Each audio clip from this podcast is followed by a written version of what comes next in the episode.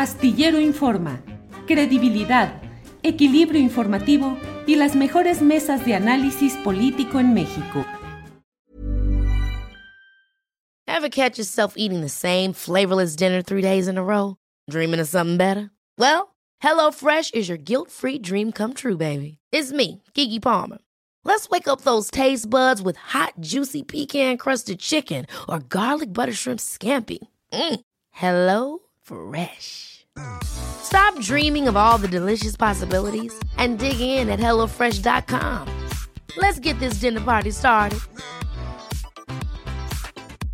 This is Paige, the co-host of Giggly Squad, and I want to tell you about a company that I've been loving, Olive and June. Olive and June gives you everything that you need for a salon quality manicure in one box. And if you break it down, it really comes out to $2 a manicure, which is absolutely insane. It's also so easy to get salon worthy nails at home with Olive and June. The difference between how your nails used to look when you did them yourself and now with the Manny system is a complete game changer. The best thing about Olive and June too is it's a quick dry, dries in about one minute, lasts for five days, and full coverage in up to one to two coats. Visit oliveandjune.com slash perfect Manny 20 for 20% off your first system. That's oliveandjune.com slash perfect Manny 20 for 20% off your first system them.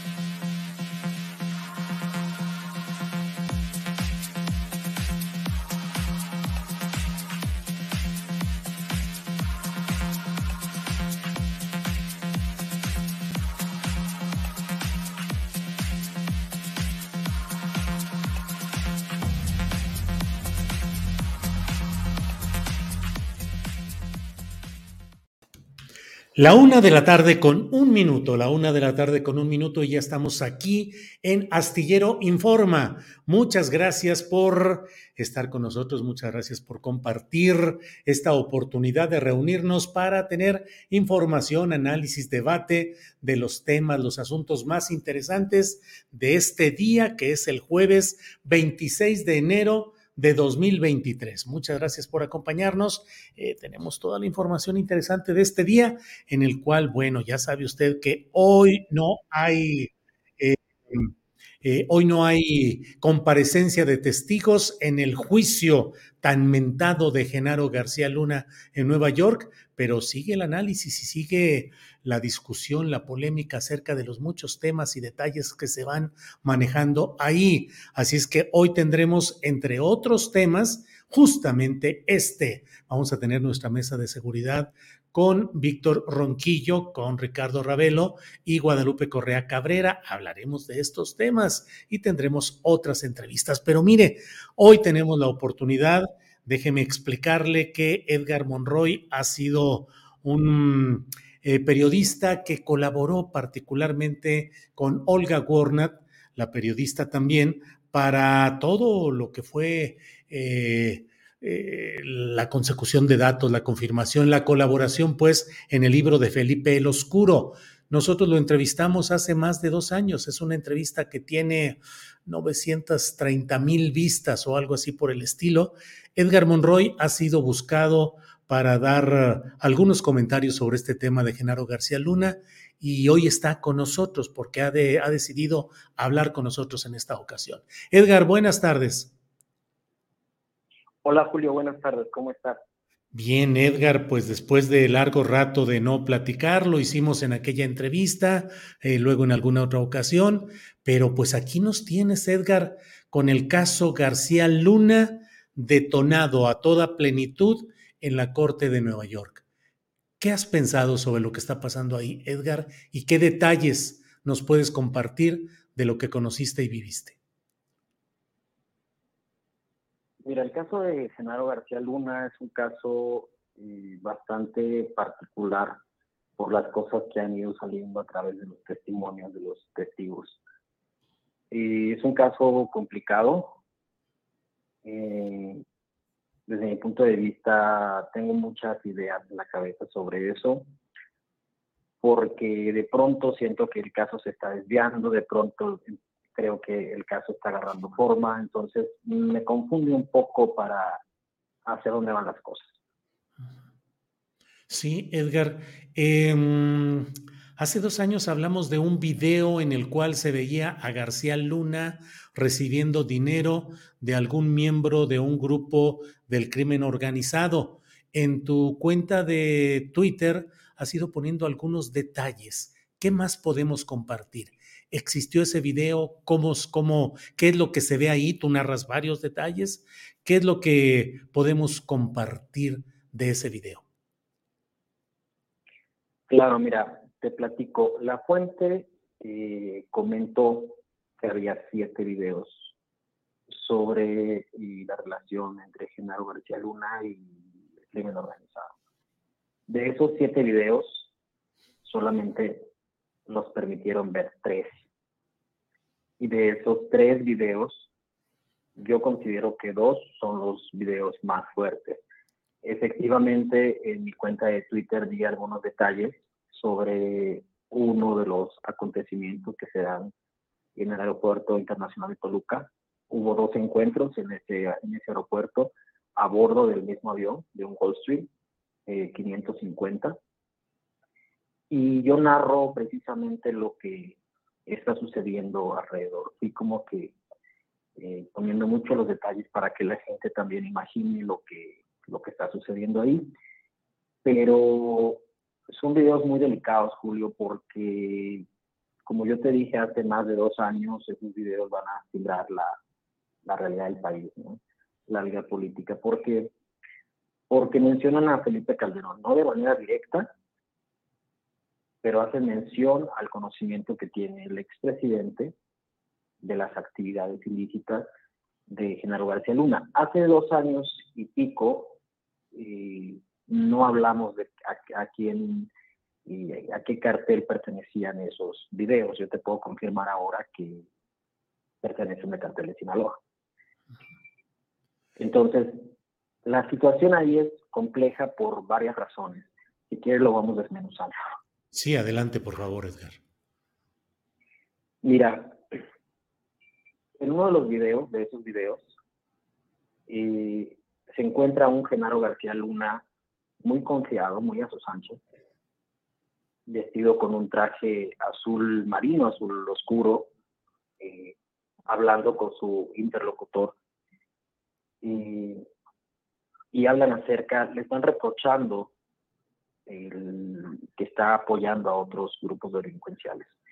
Y él dice que no, que, que ya se sabe que ellos tienen toda la protección del gobierno, toda la protección del comandante, porque hacen mucha mención en esa palabra el comandante, y que no hay nada que preocuparse.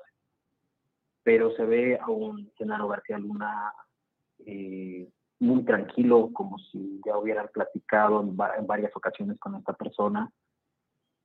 Y se dan temas complicados como el, nunca lo he platicado, esto lo voy a, a platicar, pero el posible atentado a un funcionario federal de ese tiempo muy importante. ¿Hablan de esa este posibilidad?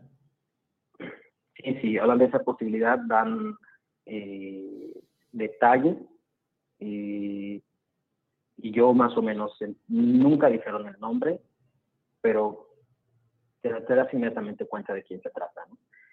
Eh, la verdad es que son cosas como muy complicadas porque te deja te quedas pasmado, ¿no?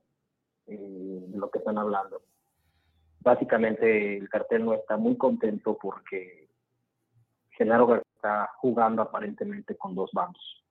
¿sí? Entonces, eh, hablan de esa posibilidad de atentar contra la vida de un funcionario muy importante en el gobierno de Calderón en ese, en ese entonces, y ese es en uno de los videos.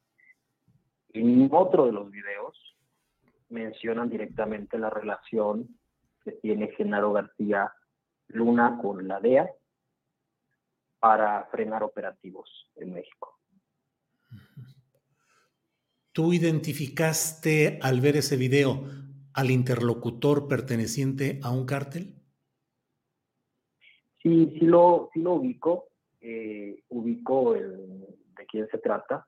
Es una persona de alta jerarquía en el cartel de Sinaloa pero no es una persona eh, que su nombre esté demasiado público, ¿sabes? Eh, pero sí es una persona que, tiene una alta jerarquía dentro del cártel de Sinaloa.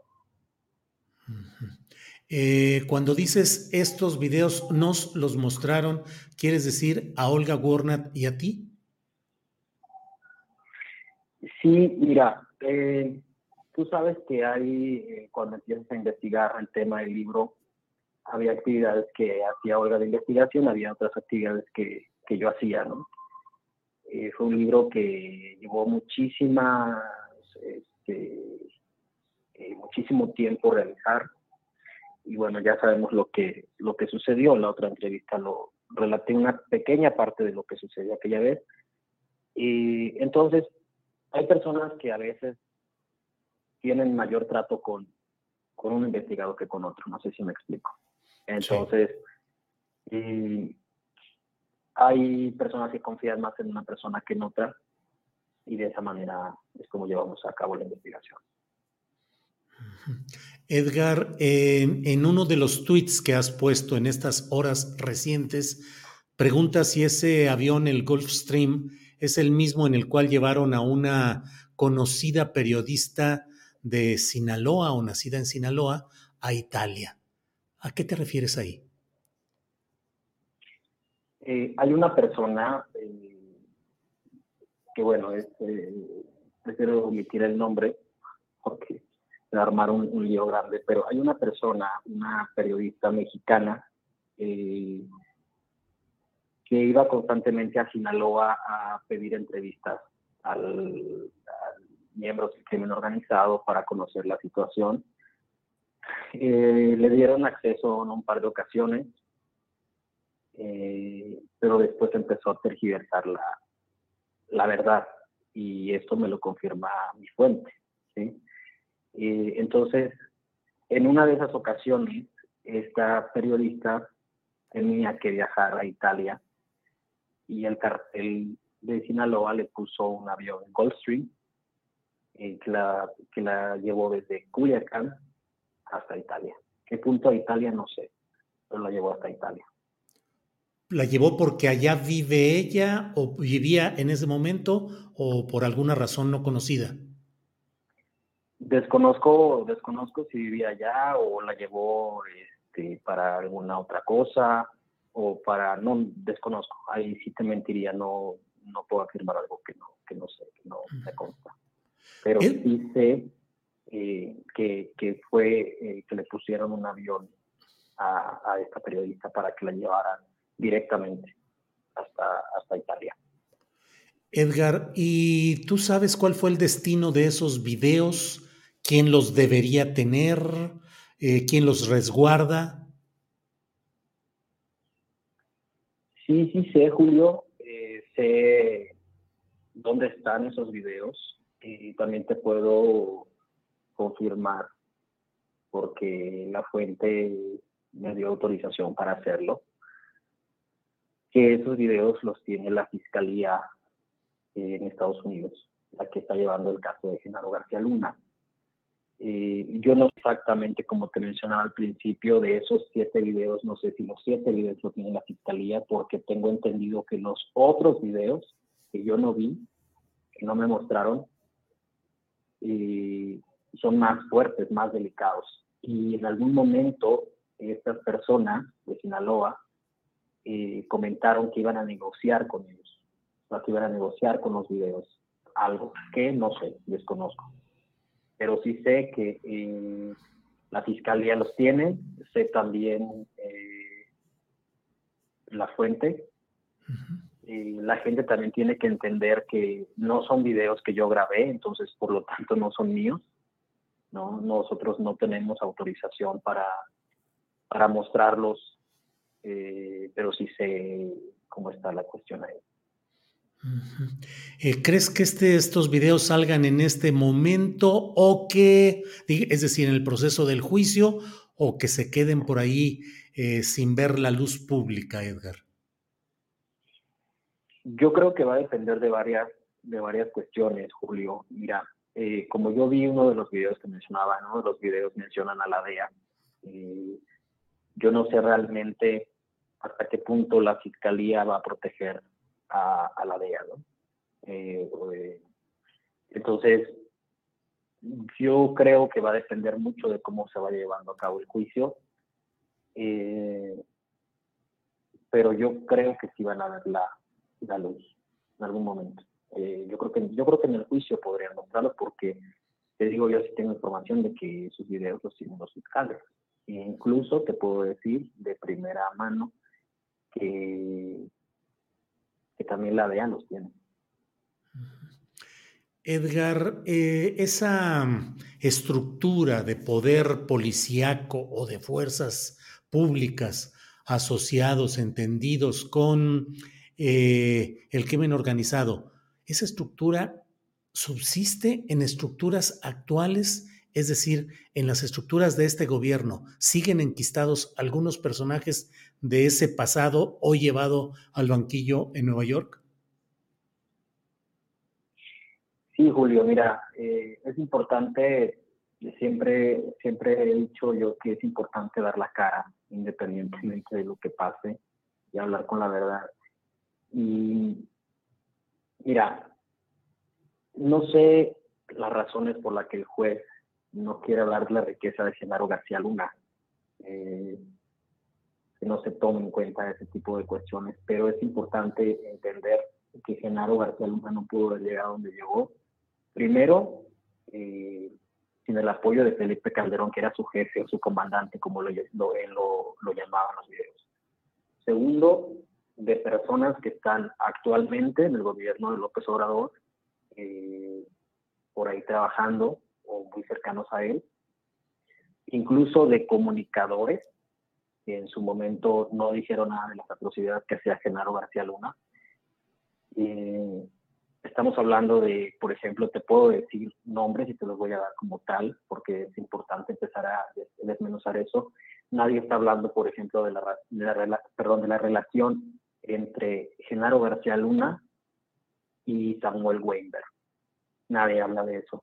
No sé si tú conocías o habías escuchado hablar de ese tema, por ejemplo, de ese nombre, Samuel Weinberg. Bueno, te platico, Samuel Weinberg y Genaro García Luna eran muy amigos. Y Samuel se hizo millonario cuando Genaro García Luna era secretario de Seguridad Pública y a la vez Samuel Weinberg es muy amigo de Manuel Barlet.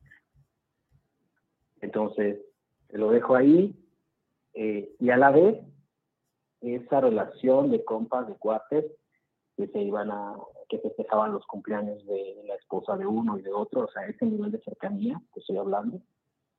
Eh, también, por ejemplo, los Weinberg son muy amigos de Carlos Alarraqui.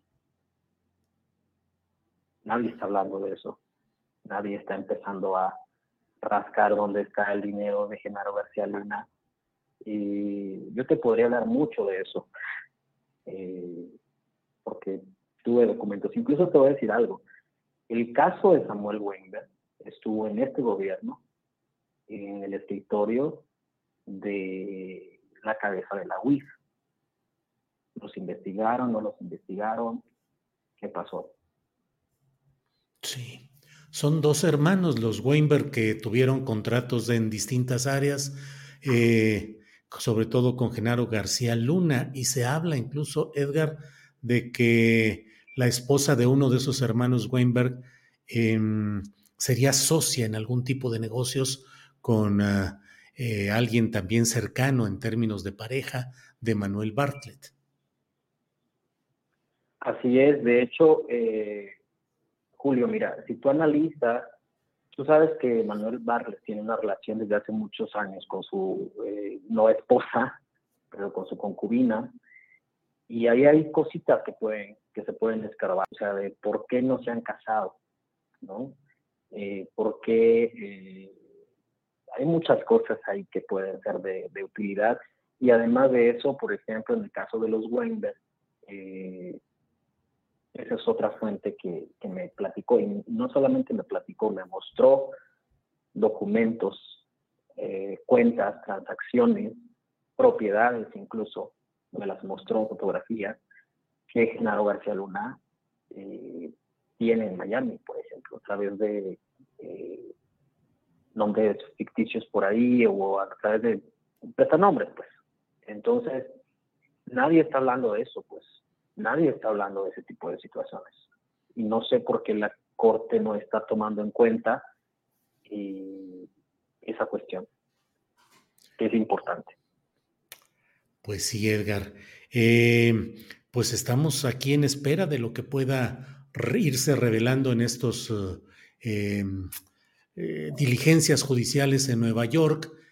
aquí en la, en la, en el chat de este programa, Edgar, nos dicen que bueno, que eh, cuáles son las pruebas o cómo puede confirmarse lo de la existencia de estos videos. Entiendo yo lo delicado del tema, sé el trabajo que realizaron tanto Olga Warner como tú y bueno, eh, para mí ha sido muy importante que tengas la confianza de platicarnos estos detalles, aunque no se pueda develar todo por varias razones, entre otras por la persistencia de esos mismos grupos de seguridad pública relacionados con el garcialunismo que subsisten en las estructuras mexicanas actualmente, Edgar.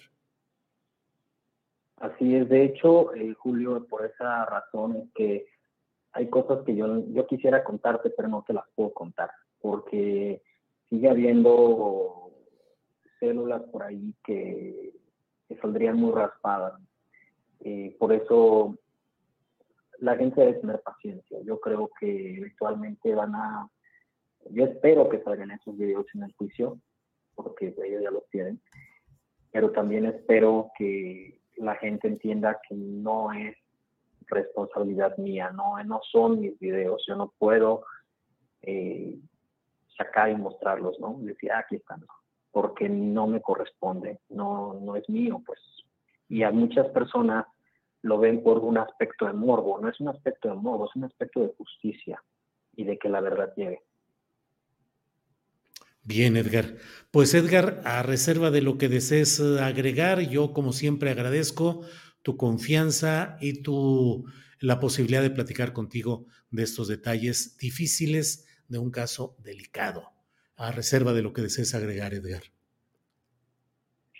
Eh, no, Julio, yo te agradezco bastante por la entrevista. Yo en realidad no quería dar entrevistas, pero sabes que contigo siempre es un gusto y te agradezco mucho el, el espacio. Bien, Edgar. Pues seguiremos en contacto. Gracias por esta ocasión. Edgar Monroy, buenas tardes. Buenas tardes, gracias. Hasta luego. Bien, pues uh, seguimos adelante con la programación de este día.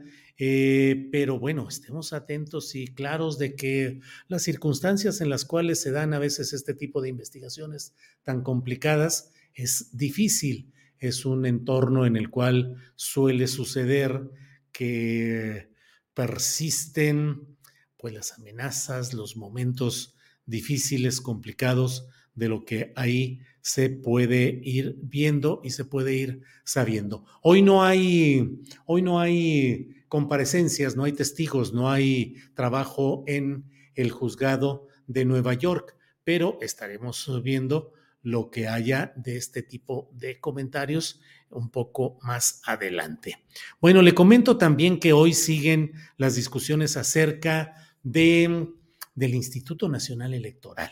Por una parte, el, eh, pues ayer el Consejo General del Instituto Nacional Electoral decidió Em, eh, iniciar todas las acciones judiciales que sean necesarias para señalar la presunta inconstitucionalidad de lo que es llamado el Plan B electoral, que ha sido aprobado en la Cámara de Diputados, pero falta la aprobación en el Senado en, ese entorno en el cual se da por un hecho que ese plan B va a ser aprobado en el Senado, ya están listos para impugnarlo ante la Suprema Corte de Justicia de la Nación, los 11 consejeros del INE, los tres partidos que forman Va por México, es decir, Acción Nacional, el PRI y lo que queda del PRD y otro tipo de organizaciones que han estado eh, impugnando este tema. Mm, hoy el presidente de la República también habló sobre este asunto. Andrés, tenemos por ahí el video del presidente de la República en el que habla acerca de que es en realidad el INE el que pone en riesgo las elecciones? estamos ahí. Mire, vamos a escuchar lo que ha dicho hoy el presidente de la República. Entonces ahora, porque se presentó una ley que no tiene alcances mayores, nada más es bajarles el sueldo porque ganan muchísimo dinero y derrochan dinero público. También eso este, les molesta. ¿Cómo se va a poner en riesgo una elección si quien ha hecho valer la democracia en el país ha sido el pueblo, no ellos? Los que ponen en riesgo la elección son ellos siempre, no son ellos los que permiten el relleno de urnas y la falsificación de actas. No son las autoridades electorales las que se roban los paquetes, no son las autoridades electorales las que permiten la compra del voto? ¿Qué no son estos los que le dieron este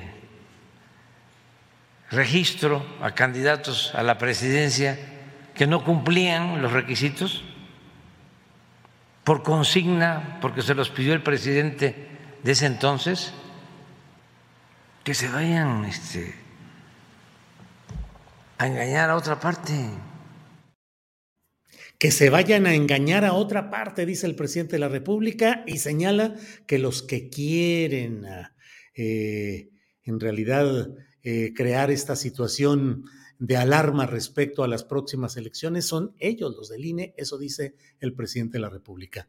Bueno, eh, déjeme mm, seguir adelante con nuestro, con nuestro programa y tenemos una entrevista que habla acerca de este tema de Teléfonos de México, donde se llegó a un acuerdo entre el sindicato y la empresa que pues según la información oficial resultaría muy benéfico para los trabajadores, pero bueno, hay opiniones distintas y también respecto a qué se va a hacer en el momento en el que deba abrirse y revisarse el título de concesión de Telmex para mantenerla o no con Carlos Slim. Todo apunta a que así va a ser, que así se está manejando. Pero para hablar de todos estos temas está con nosotros Alicia Colchado, que es activista, defensora de derechos humanos y exsecretaria general del Sindicato de Trabajadores Telefonistas en Querétaro. Alicia, buenas tardes.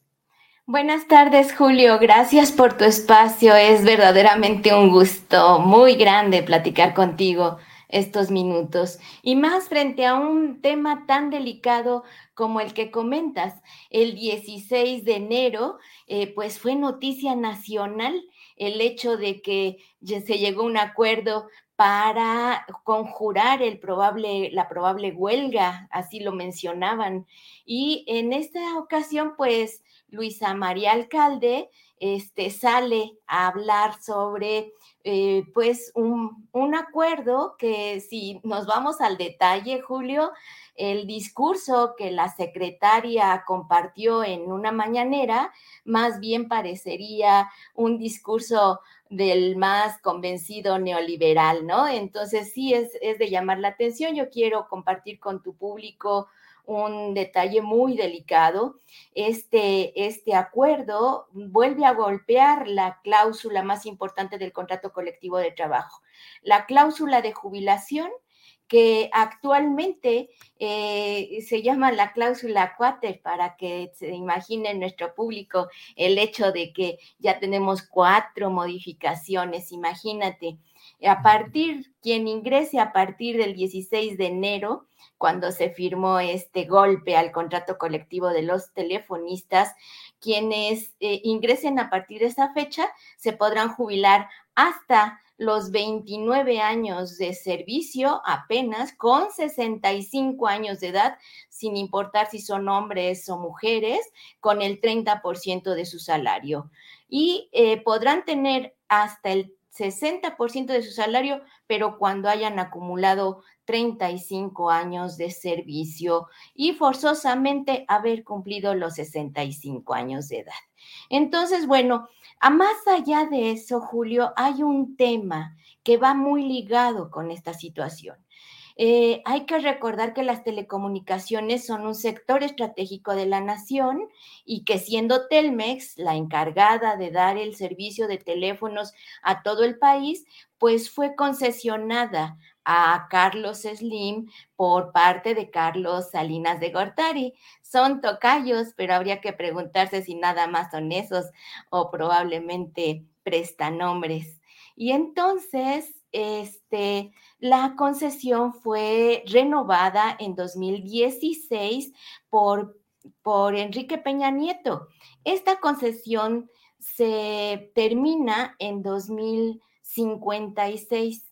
Para que este, esta concesión funcionara, se emitió un título de concesión, es lógico, un documento que rige las condiciones sobre las cuales se tiene que prestar este importante servicio al país. Y hay dos que se están evidentemente violando, probablemente haya más. Dos, una es que se comprometió el que se iba a respetar el, los derechos de las y los trabajadores como estaban en este momento. Y además, bueno, era muy lógico y es lógico porque quienes tenemos como el conocimiento de, las telecomunicaciones o del manejo de todo este tema, pues somos los trabajadores. Era lógico que se, se protegiera en ese sentido, era lo mínimo que se tenía que hacer. Y lo otro, que se le impedía al empresario triangular, guachicolear, por así decirlo, empleando una, una palabra como más coloquial, las telecomunicaciones. En este inter, Carlos Slim se convirtió en el grupo Carso. O sea, en todos estos años ha habido una acumulación de la riqueza. Y entonces Slim crea las empresas Uninet, Triara, Telcel, que también dan servicio de telecomunicaciones. Y lo que sucede es que las, los servicios que se tendrían que estar prestando por Telmex los está prestando a través de otras empresas. Es un empresario que se pasa de un, un este, de, una, de una bolsa a la otra el, eh, el dinero. Así es que, pues, eh, eh, tenemos una ventana de tiempo para revisar el título de concesión y evitar este guachicoleo de las telecomunicaciones. Solo son tres meses, Julio. Si no se revisa, la, empresa Teléfonos de México será llevada a, será, seguirá siendo saqueada y probablemente eh, declarada en quiebra. No ha habido inversión y por lo tanto 45 mil trabajadores y trabajadoras o más estamos en riesgo junto con las familias. Así es que ese es el tema sobre el cual quería platicar contigo y considero muy valioso este espacio. Alicia, tres meses dices que es la ventana, el temporal para revisar todo esto. Eh, ¿Quién lo debe hacer y qué se está haciendo? Y si en el curso de lo que se está haciendo se perfila como no hacer nada para que siga el negocio caminando como lo desean los dueños, Carlos Slim y compañía. Fíjate que este perfecto, este detalle tan importante me faltó mencionarlo, Julio. Solo hay dos actores que, que tienen facultad para abrir ese título de concesión. Es el Congreso de la Unión, es decir, la Cámara de Diputados o senadores o ambas, y el Poder Ejecutivo, el presidente de la República. Son los que tienen esa facultad, nadie más. Y, este, y podríamos pensar que podríamos aspirar a que se restatice la empresa, porque además las telecomunicaciones son de todas y todos, Julio. Se pone en riesgo la, las telecomunicaciones del país, la soberanía, tú sabes, las comunicaciones son fundamentales. Entonces, bueno, no se, no se puede hacer porque sellaron, sellaron sobre sellaron, es, cerraron todos los eh, posibles, este, digamos, puertas para abrir y tomar esa decisión. Pero sí se tiene que revisar y sí se tiene que evitar este saqueo eh, terrible a la empresa. Solo los tres meses tenemos porque es una ventana que quedó establecida cuando Peña Nieto dio este, la, concesión hasta 2056. Eh, eh, aquí hay que señalar también, Julio, que lamentablemente eh, tenemos una dirección sindical que se ha mantenido pues muy, muy, muy fuera de, lo, de, la exigencia histórica que ahorita tenemos.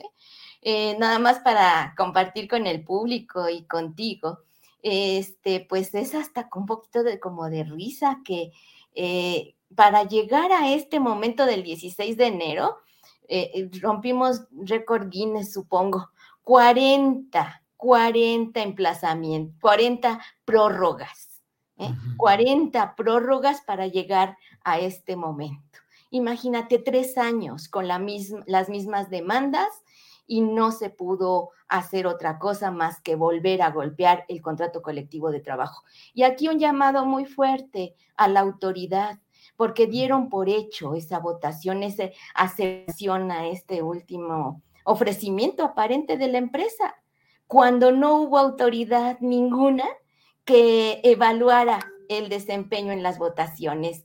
Y te dejo solo unos números, Julio, para tu para, la memoria del programa. Fíjate que eh, fueron, somos, dice, te, voy a compartir con, con este, en, tu, en tu muro, este, eh, la información que nos hace llegar nuestra, nuestra dirección sindical. Dice 55 mil trabajadores aproximadamente. Ese, ese es un dato de alguien que tiene ya casi 50 años en la dirección sindical y eh, dice que votaron en total 30.480 trabajadores, de los cuales 16.000, un poco más de 16.000 fue a, favor y 9.000 en contra y algunas abstenciones.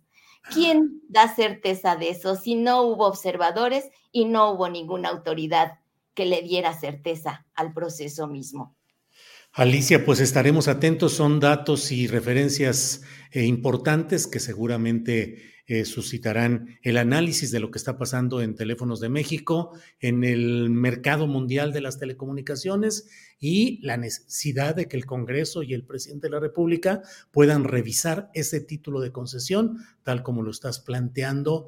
Y bueno, pues eh, a reserva de lo que vaya avanzando en la organización de este de, estas, de estos puntos de vista, pues aquí estamos atentos, Alicia. Así es que, como siempre, muchas gracias.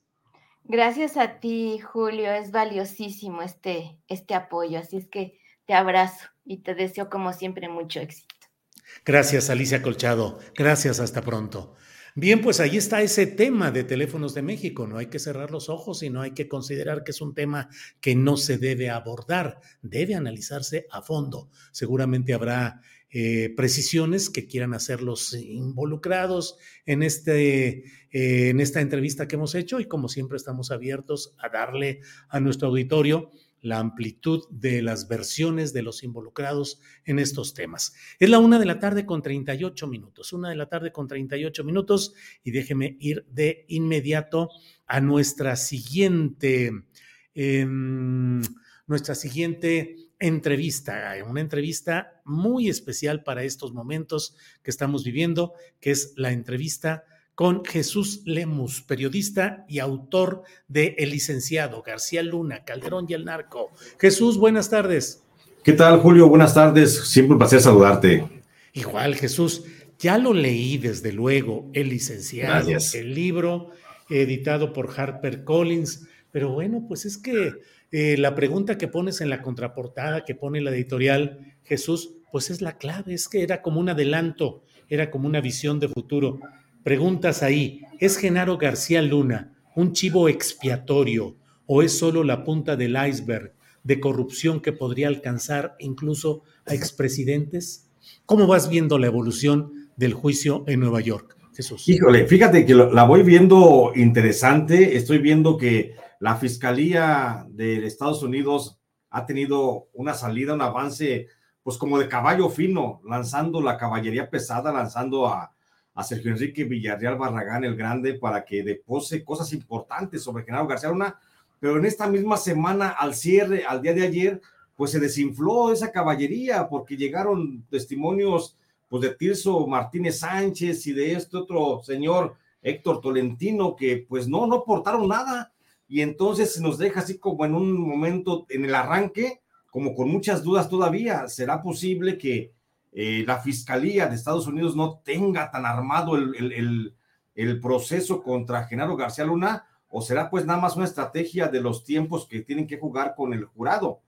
Eh, veo muy interesante la postura de la Fiscalía que aventó a Sergio Enrique y que tiene en la, en la lista de los testigos protegidos pues a personalidades del narcotráfico como Edgar Valdés Villarreal, o como este Edgar Beitia, el que fue fiscal de Nayarit. Entonces, son de, son de pozos que seguramente van a dar mucho, pero ahorita, en esta salida, en esta primera semana de testigos, este, creo que sí nos queda como a deber la Fiscalía de Estados Unidos, porque hubo depósitos, te digo, muy, muy flojos. Los primeros depósitos, los, las declaraciones de Sergio Enrique Villarreal son muy sólidas, muy contundentes, y esas concatenadas con otras pruebas que seguramente tendrá la fiscalía, como son los registros bancarios, como son los depósitos o la ubicación del dinero de García Luna, sería muy importante y con eso poco a poco se iría allanando el camino para ir eh, aproximando a García Luna a lo que será su destino final. Pero sí, nos queda de ver estos depósitos, los últimos dos con los que cerró la semana. Habrá que ver cómo viene la semana que entra, donde yo espero que comiencen seguramente con Edgar Valdés Villarreal, que también tiene mucha fuerza en sus declaraciones, trae seguramente muchos datos que ya hemos conocido anticipadamente, como lo vino diciendo el propio La Barbie cuando estaba preso en algunas cárceles aquí del país. Y pues a ver qué resulta de ahí, mi querido eh, Julio. Oye Jesús, eh, lo que estamos escuchando pues resulta impactante, sobre todo, supongo, para el público estadounidense y para el jurado, las declaraciones de, del grande, de Sergio Villarreal, eh, pues implicando un dominio y un control absoluto del crimen organizado sobre las instancias diversas relacionadas con esos temas en México. Pero, ¿detectaste algo especial? Que no se hubiera dicho en México, que no hayas escrito tú en tus libros, que no hayas denunciado o señalado, como muchos otros que también desde diferentes eh, trincheras hemos señalado. Es decir, la narrativa dada a conocer allí en Nueva York es eh, la reiteración valiosa, pero reiteración de lo que ya sabemos, o hay algo que te haya llamado más la atención. No, fíjate que todavía no, y he estado muy atento a eso, sobre lo que ya hemos trabajado muchos periodistas, eh, hay mucha, mucha información respecto a ese tema, pero fíjate que todavía no se han salido de los guiones establecidos de esa información. Todavía no hay aporte de datos nuevos. Los testigos protegidos que han hablado con mayor contundencia, en este caso, pues, eh, Sergio Enrique Villarreal, no aportó más datos de los que ya conocemos, de los que ya están publicados, muchos datos de lo que ya lo escuchamos en otras ocasiones y que ya sabíamos que iba a dar. No hay más esta aportación no hay datos nuevos. Yo esperaba y tenía la confianza de que seguramente se mencionaran ya nombres de otros funcionarios públicos de las administraciones pasadas, pero pues tampoco se dio. Entonces, sí es preocupante que sean únicamente la misma reiteración de los datos ya existentes, que si bien es cierto, Sergio Enrique no había eh, hablado sobre el tema en un tribunal sobre García Luna, pues ya sabíamos muchas de sus versiones porque él mismo filtró mucha información. Te digo, yo cuando estuve en la cárcel fui compañero de pasillo de Sergio Enrique y lo escuché declarar justamente estas versiones que luego yo publiqué en octubre del 2020 en el libro licenciado, pues casi como anticipándome a esto,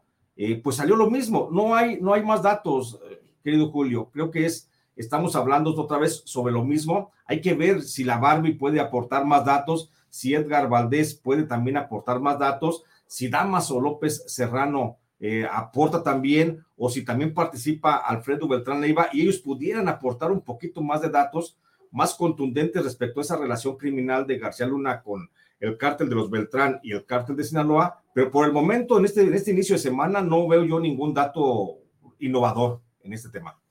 Jesús, en México hay mucha discusión y mucho, mucha polémica respecto a si en Nueva York se están dando pruebas reales de las cosas o solamente son testimonios.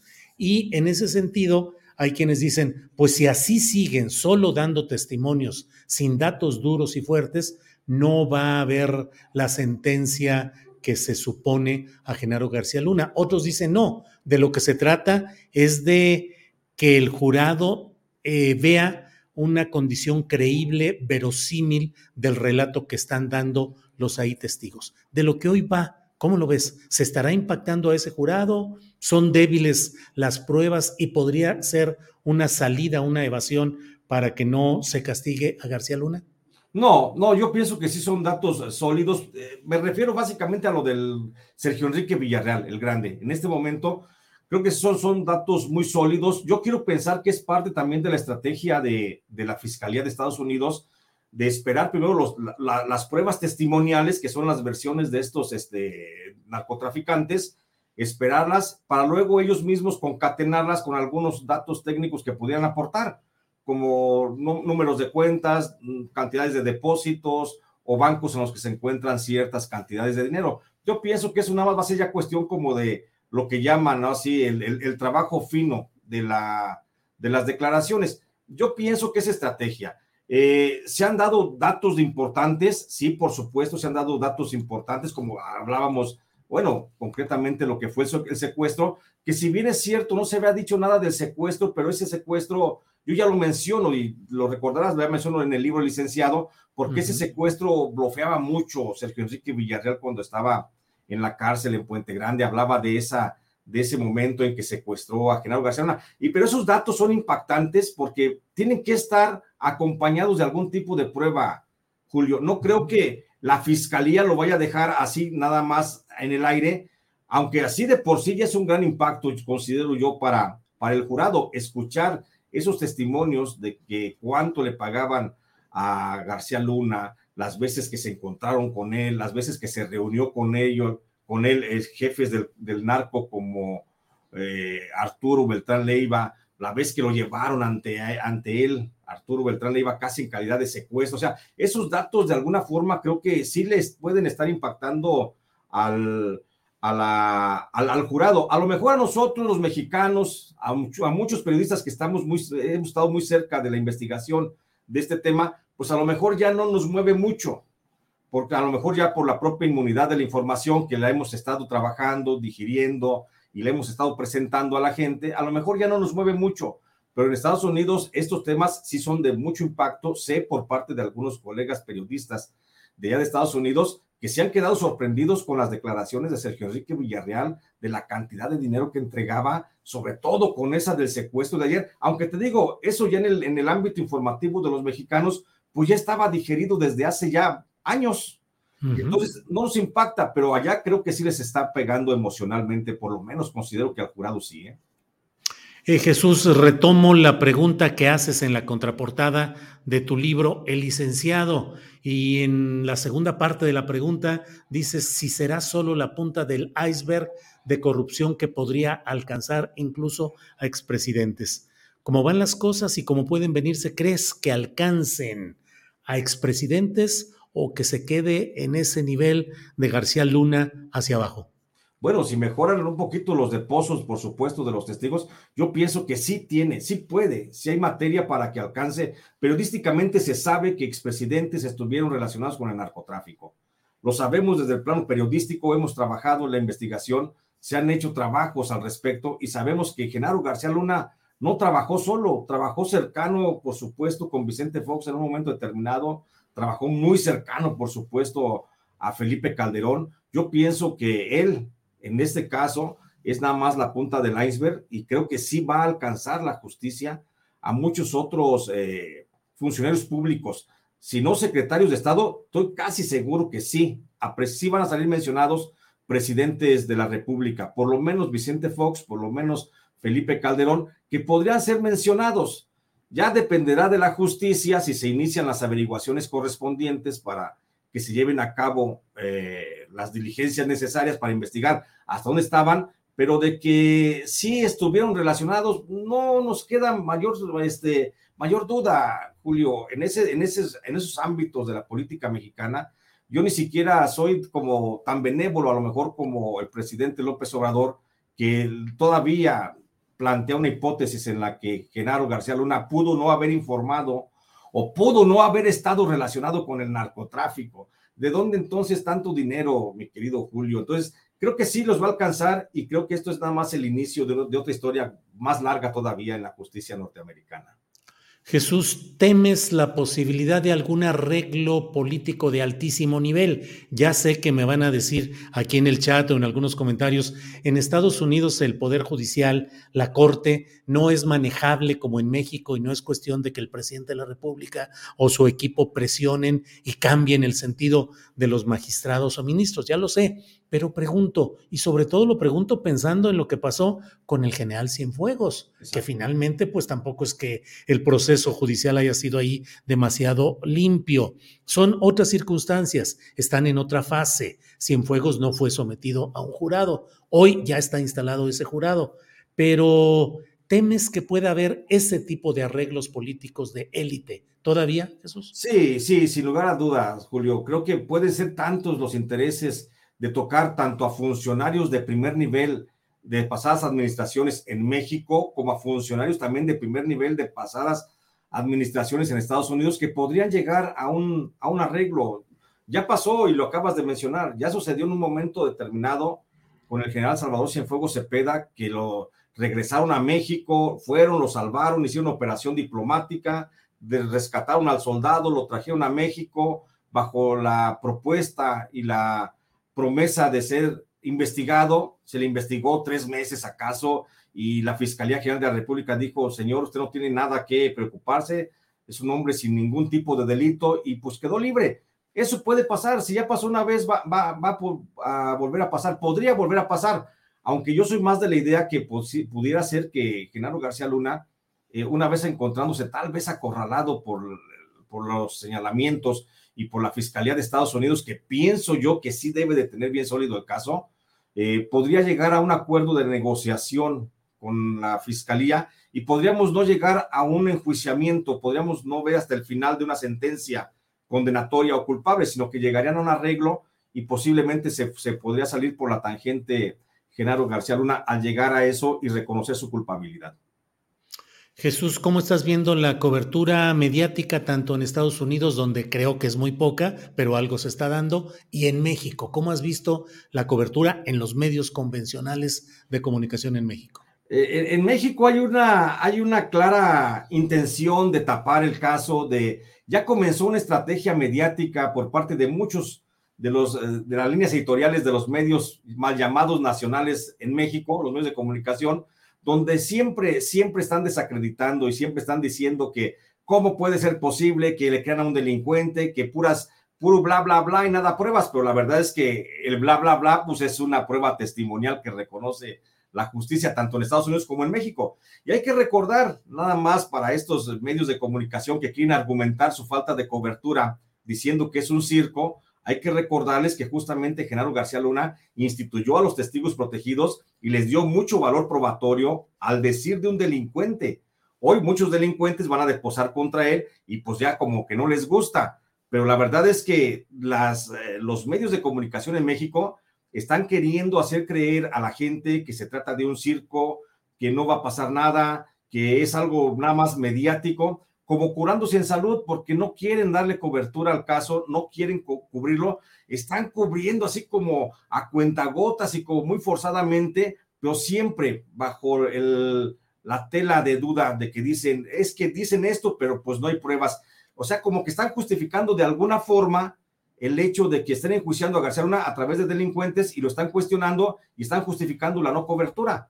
Eso es lo que yo estoy viendo. En Estados Unidos entiendo que el caso pueda ser de poco interés, pues, porque aun cuando es el primer secretario de Estado en México que es llevado ante la justicia, que debería ser de importancia, pues a lo mejor por lo, añejo del caso es que dijeran los medios norteamericanos, no va a pasar nada, van a llegar a un acuerdo y ahí va a quedar. Y por eso no hay cobertura de, de los medios norteamericanos. Pero creo que en México sí hay un grupo de periodistas que le damos mucho seguimiento y estamos muy puntuales porque sabemos que se puede desencadenar de ahí otros grandes procesos para actores políticos mexicanos.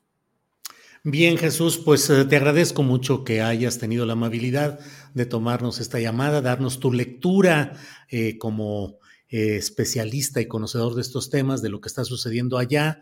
Y bueno, la tecla supongo que debe estar ya calientita de qué debes estarle dando para lo que sigue en algún próximo libro, Jesús. Por supuesto, ya estamos trabajando en un nuevo proyecto, mi tío Julio, que seguramente lo presentaremos ahí como a mediados de este año. Y está la tecla que a todo lo que da, está rechinando y le estamos dando duro con temas de pues de corrupción, querido Julio, pero pronto, pronto les informamos sobre lo que estamos trabajando y te agradezco muchísimo esta posibilidad de platicar y siempre te mando un abrazo con mucho cariño. Igualmente, Jesús, seguimos en contacto. Gracias y hasta pronto. Hasta luego.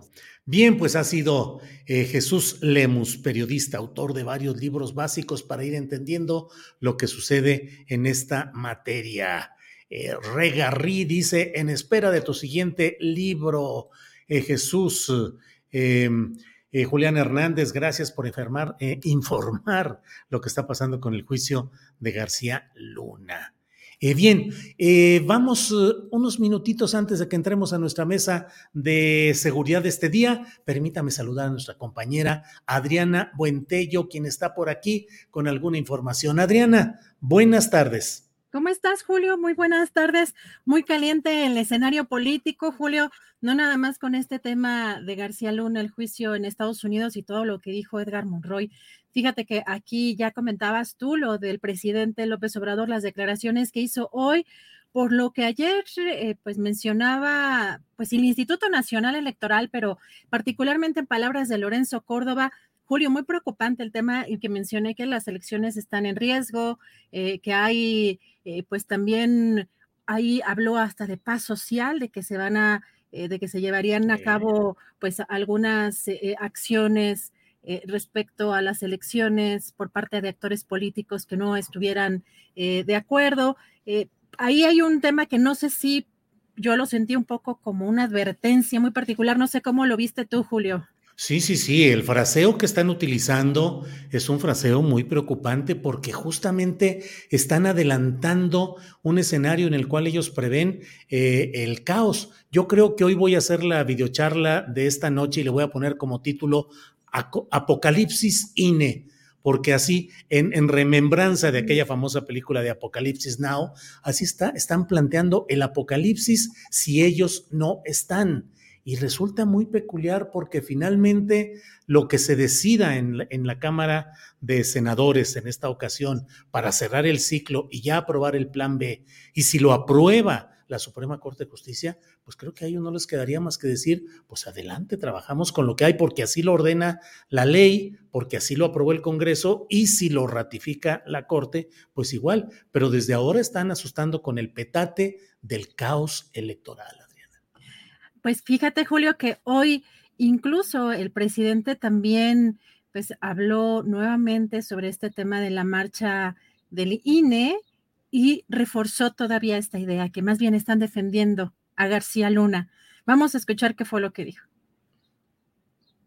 ¿Cómo voy a querer yo al que está ahora, Lorenzo Córdoba? Córdoba. Sí. Sí, pero ¿cómo? O sea, nada más un solo asunto. Ya no hablemos de lo que ganan y este, sus viajes y sus viáticos, que no son nada austeros, sino el racismo. ¿Cómo va a estar un racista de presidente del Instituto Electoral? que no el racismo es lo opuesto a la democracia? Pues esto, esto, no era el segmento, este era justamente cómo se le fue el presidente a el presidente del Instituto Nacional Electoral sobre ese tema del racismo y puso varias veces este fraseo eh, que hizo, eh, que lo cacharon a, a, Lorenzo Córdoba en una conversación telefónica de cómo se refería pues a una persona eh, indígena y pues en, una, en un segmento de varios, de varios minutos, eh, pues repitió, repitió esa parte y cuestionar si eso es, eh, si el racismo incluso pues no es contrario a la democracia, pero vamos a ver si ahora sí tiene Andrés justamente este otro segmento que pues esta marcha que tiene que ver con el Instituto Nacional Electoral, dijo el presidente que en el fondo es García Luna, eh, en el fondo es García Luna no se toca, no el INE no se toca. Vamos a escuchar a ver si lo tiene Andrés. A lo mejor lo que están buscando ahora es este salir a la calle para eh, decir el INE no se toca, pero lo del fondo sea el decir eh, García Luna no se toca.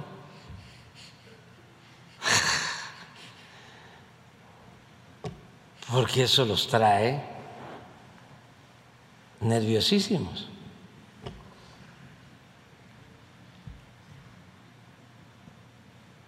Entonces están inflando, ¿no? Un supuesto problema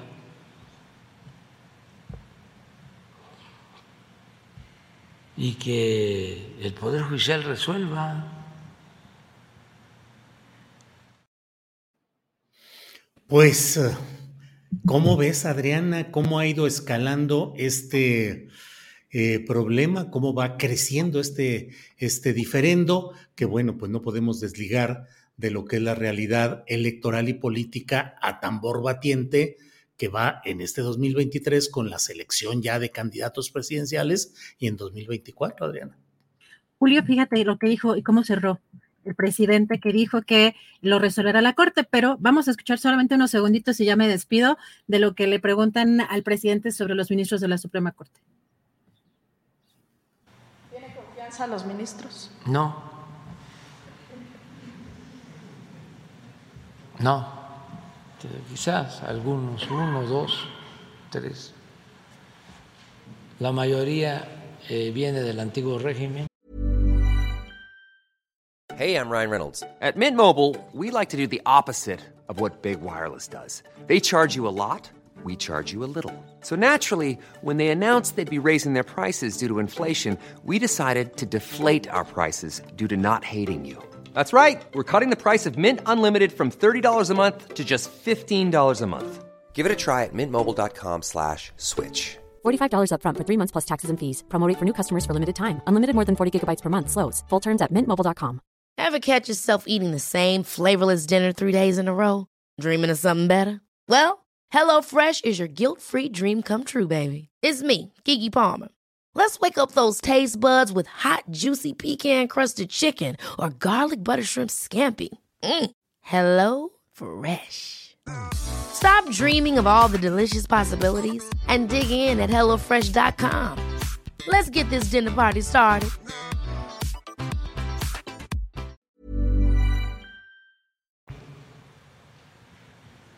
Y este no se atreven a llevar a cabo una reforma de fondo en el Poder Judicial. Aquí lo estamos viendo. Lo que predomina, lo que impera es que solo se castiga al que no tiene con qué comprar la inocencia. Ya deberíamos de pensar si le seguimos llamando Suprema Corte de Justicia. Ah, palabras duras, Adriana, palabras duras realmente, ¿eh? Pero bueno, pues como eso hay más información que tenemos y seguramente podremos compartirla más adelantito, pero así es, así fuerte, fuerte todo esto, Adriana. Fuertes palabras, tres ministros, dice si acaso, y pues de alguna manera quizá ya esté previendo que le echen abajo también este plan B de la reforma electoral. El presidente dice que solamente era un tema de pues, los recursos, particularmente hablando de los ingresos o los salarios de, este, de estos funcionarios o de los consejeros electorales. Eh, pero bueno, vamos a ver cómo, cómo avanzan eh, estos temas. Eh, yo le regreso en un ratito más con las reacciones de lo que dijo hoy el presidente de, por parte de, de los, del Instituto Nacional Electoral. Julio, ya estamos por iniciar la mesa. Adriana, gracias por esta actualización informativa. Regresamos en un rato más. Gracias, Adriana. Hasta, hasta un ratito. Bien, son las dos de la tarde con tres minutos, dos de la tarde con tres minutos y es la hora de entrar con nuestra mesa de seguridad que hoy va a estar movidita porque hay muchos temas interesantes, relevantes y quién es mejor para hablar de ellos que quienes están ya aquí con nosotros. Están listos para entrar en acción. Guadalupe Correa, buenas tardes, querida Lupita, ¿cómo estás? Hola Julio, muy bien, muy buenas tardes. Eh, un saludo a ti y a mis amigos Víctor Ronquillo y Ricardo Ravelo, que ya los extrañaba muchísimo en la mesa.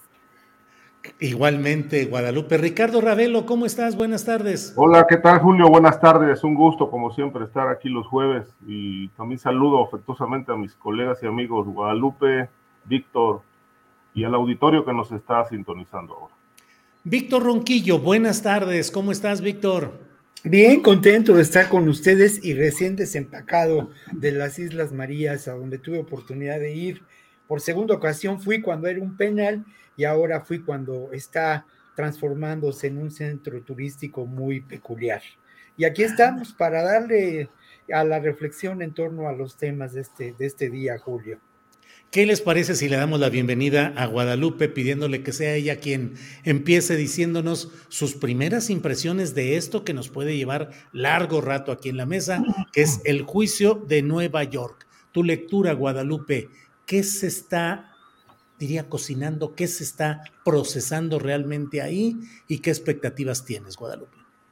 Bueno, yo tengo muy pocas expectativas de este juicio, como tengo muy pocas expectativas de todos los juicios de narcotráfico en los Estados Unidos, donde pues se juzga a personajes que supuestamente son villanos, ¿no? Y en este caso, pues Genaro García Luna, este, Joaquín El Chapo Guzmán eran los grandes villanos de una serie de Netflix eh, titulada El Chapo. Estaba Conrado Sol, Don Sol, y bueno, estamos viendo y estamos escuchando las historias que parecieran ser de Netflix, donde, donde los ojos están sobre este top cop que que la verdad este tipo de historias pues le gusta mucho a la gente entender qué era lo que pasaba, este gran villano, ¿no?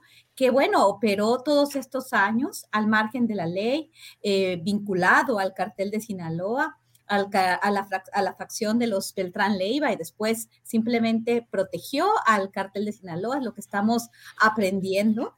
Este, finalmente García Luna decide declararse este, inocente y seguir el curso y seguir el curso del, del, juicio, lo cual este, me parece sorprendente y me parece bueno, pero sin embargo, este, pues todavía no hemos visto ninguna prueba material. A mí me gustaría ver pruebas materiales. Creo que se están repitiendo muchas de las cosas que ya nos habían este, adelantado, ¿no? Algunos de estos ahora testigos cooperantes. Eh, bueno, van a seguir, van a seguir desfilando, ya se dijeron varias cosas, pero bueno, al final, yo como lo he dicho en otros espacios, ¿no? Lo único que me espero es que vaya a suceder lo mismo, que juicios tan importantes recientes como el juicio de Nexium, este, Kid Ranier y el, el juicio este, de Ghislaine Maxwell vinculado a Jeffrey Epstein, dos, dos, eh, dos dos juicios este, de trata de personas a nivel internacional, donde las víctimas de, de, crímenes transnacionales pues quedan en la cárcel un par, este, algunos cercanos este, con pequeñas eh, sentencias y finalmente pues toda la maraña, ¿no? De, los, de, lo, de lo que ha pasado con las compañías farmacéuticas, de lo que ha pasado con la distribución de drogas en los Estados Unidos, que es lo que les interesa a los estadounidenses, no se sabe nada. También hay muy poca información muchas veces dentro de México diciendo, claro, García Luna se enriqueció. García, ¿qué, por qué están diciendo? ¿Por qué quieren pruebas? ¿Por qué se presume la inocencia? No, hay que recordar una cosa. En el caso del, eh, bueno, el caso de García Luna, lo vinculan a narcotráfico, se tiene que probar esto, ¿no? Porque hay muchas personas muy vinculadas al, al, oficialismo o este, que, bueno, obviamente están, están de acuerdo con lo que dice el presidente Andrés Manuel López Obrador, lo cual, este, lo que hemos visto eh, o lo que, lo que parece ser el juicio, pues tiene razón, ¿no? Pero creo que hay mucho de corrupción que tiene que investigar la Fiscalía General de la República que se hizo aquí y esto está vinculado a los intereses estadounidenses, a este caso al narcotráfico y aquí sí se tiene que probar. Entonces no es tan sencillo y sí tenemos que esperar pruebas materiales como eh, mensajes de texto, bueno, esos mensajes de texto no tanto, eh, grabaciones, fotografías que bueno, obviamente confío que si llegamos hasta aquí, los fiscales estadounidenses los van a tener, pero solamente es una primera aproximación porque hay tantísimas cosas que decir, pero yo confío también que mis colegas van a hablar de los detalles y de los testigos cooperantes que han estado hablando en el juicio. Gracias, Guadalupe. Eh, Ricardo Ravelo, ¿qué opinas de cuál es tu primera lectura de lo que está pasando en este eh, juicio? ¿Qué te ha llamado la atención? ¿Algo que haya resultado eh, novedoso o es la repetición de una narrativa ya más o menos difundida o con mucha amplitud difundida en México, Ricardo? Mira, eh, a, partir de las eh, declaraciones de Sergio Villarreal Barragán el Grande, en realidad pues no, no hay nada revelador, no hay nada, nada nuevo, nada que no sepamos en México y nada que la prensa eh, desde el Felipe Calderón a la fecha, pues no haya publicado. Eh, no, no, no tengo grandes expectativas de ese caso, a menos que, bueno, eh, en el transcurso de los días, este, con la aparición de nuevos testigos, pues realmente podamos ver pruebas, podamos ver, este, no acusaciones, no señalamientos, porque pues eso y nada es lo mismo, lo que necesita salir a flote son, son datos contundentes, eh, pruebas fehacientes eh, que hasta ahora pues han brillado por su ausencia. Eh, yo tengo, tengo un particular punto de vista con respecto a Villarreal Barragán, sobre todo por su, por su pasado como testigo en México, desde que fue detenido en el año 2010 en Puebla se acogió al programa de testigos protegidos y fue un caballito de batalla en, muchos eh, expedientes presuntamente fabricados durante el sexenio de Felipe Calderón por la entonces Procuradora General de la República, Marisela Morales, a quien por cierto le abrieron una investigación precisamente por, por fabricación de, de expedientes y el uso excesivo de testigos protegidos como el grande, que mintieron en todo momento. Eh, en, aquella, en aquel sexenio se llevó a cabo, hay que recordar, eh, la llamada Operación Limpieza, eh, que implicó a funcionarios militares y civiles ligados al cártel de Sinaloa y particularmente a la célula Beltrán Leiva, que fueron encarcelados. Entre ellos estaba el titular del asiedo, el señor Ramírez Mandujano, y buena parte de su equipo, eh, incluido agentes de Interpol, fueron, fueron encarcelados, acusados de servir al, cártel de Sinaloa. Uno de los testigos eh, centrales de, aquella, de aquel, aquella investigación fue Sergio Villarreal Barragán. Eh, participó en muchísimos otros casos y lo curioso de todo esto es que todos esos casos se cayeron en los tribunales. Es decir, no pudieron sostener ni ninguna acusación de las que hizo el grande, de tal manera que los jueces terminaron liberando a los funcionarios. Entonces, pues la calidad de testigo eh, que tiene el grande me parece pues muy menor, porque en México resultó un fiasco su participación en, las investigaciones eh, contra funcionarios públicos, y ahora en el caso de García Luna, pues se vuelve a a mencionar la entrega de dinero, eh, pero bueno, no hay pruebas, no hay elementos, y creo que el, simple señalamiento, la simple acusación, pues es insuficiente para poder eh, vencer en juicio a García Luna. Bien, Ricardo. Víctor, Tu primera lectura, por favor, pero ¿en qué vamos? Pareciera que el ruido inicial, sobre todo el relacionado con las declaraciones del grande de Sergio Villarreal, pues parecieron impactantes, pueden haber impactado al público de Estados Unidos, pero ¿qué tanto se estará avanzando en esto? Tu primera impresión, por favor, Víctor. Bueno, mi primera impresión es que no, no podemos desestimar lo que dice el grande de manera tan sencilla y tampoco podemos desestimar las declaraciones de estos testigos cooperantes, ¿no?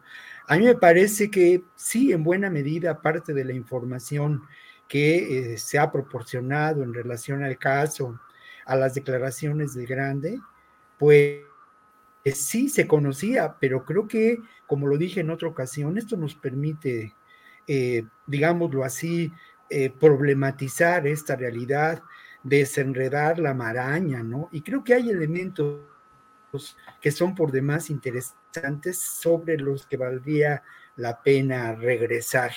Mira, creo que a partir de las declaraciones del Grande podemos inferir que eh, la AFI se había convertido en una organización criminal del Estado al servicio de una asociación criminal, un poder fáctico, y que esto es mm, muy interesante porque al final de cuentas encontramos lo que creo que es eh, eh, también ah, algo por definirse como la acción de Genaro García Luna eh, como parte del capitalismo mafioso, ¿no?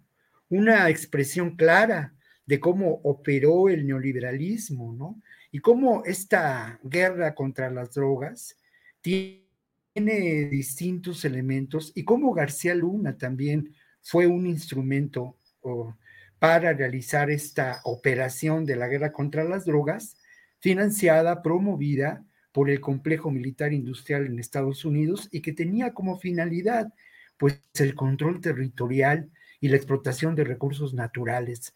Creo que esto que infiero pues es parte, ¿no?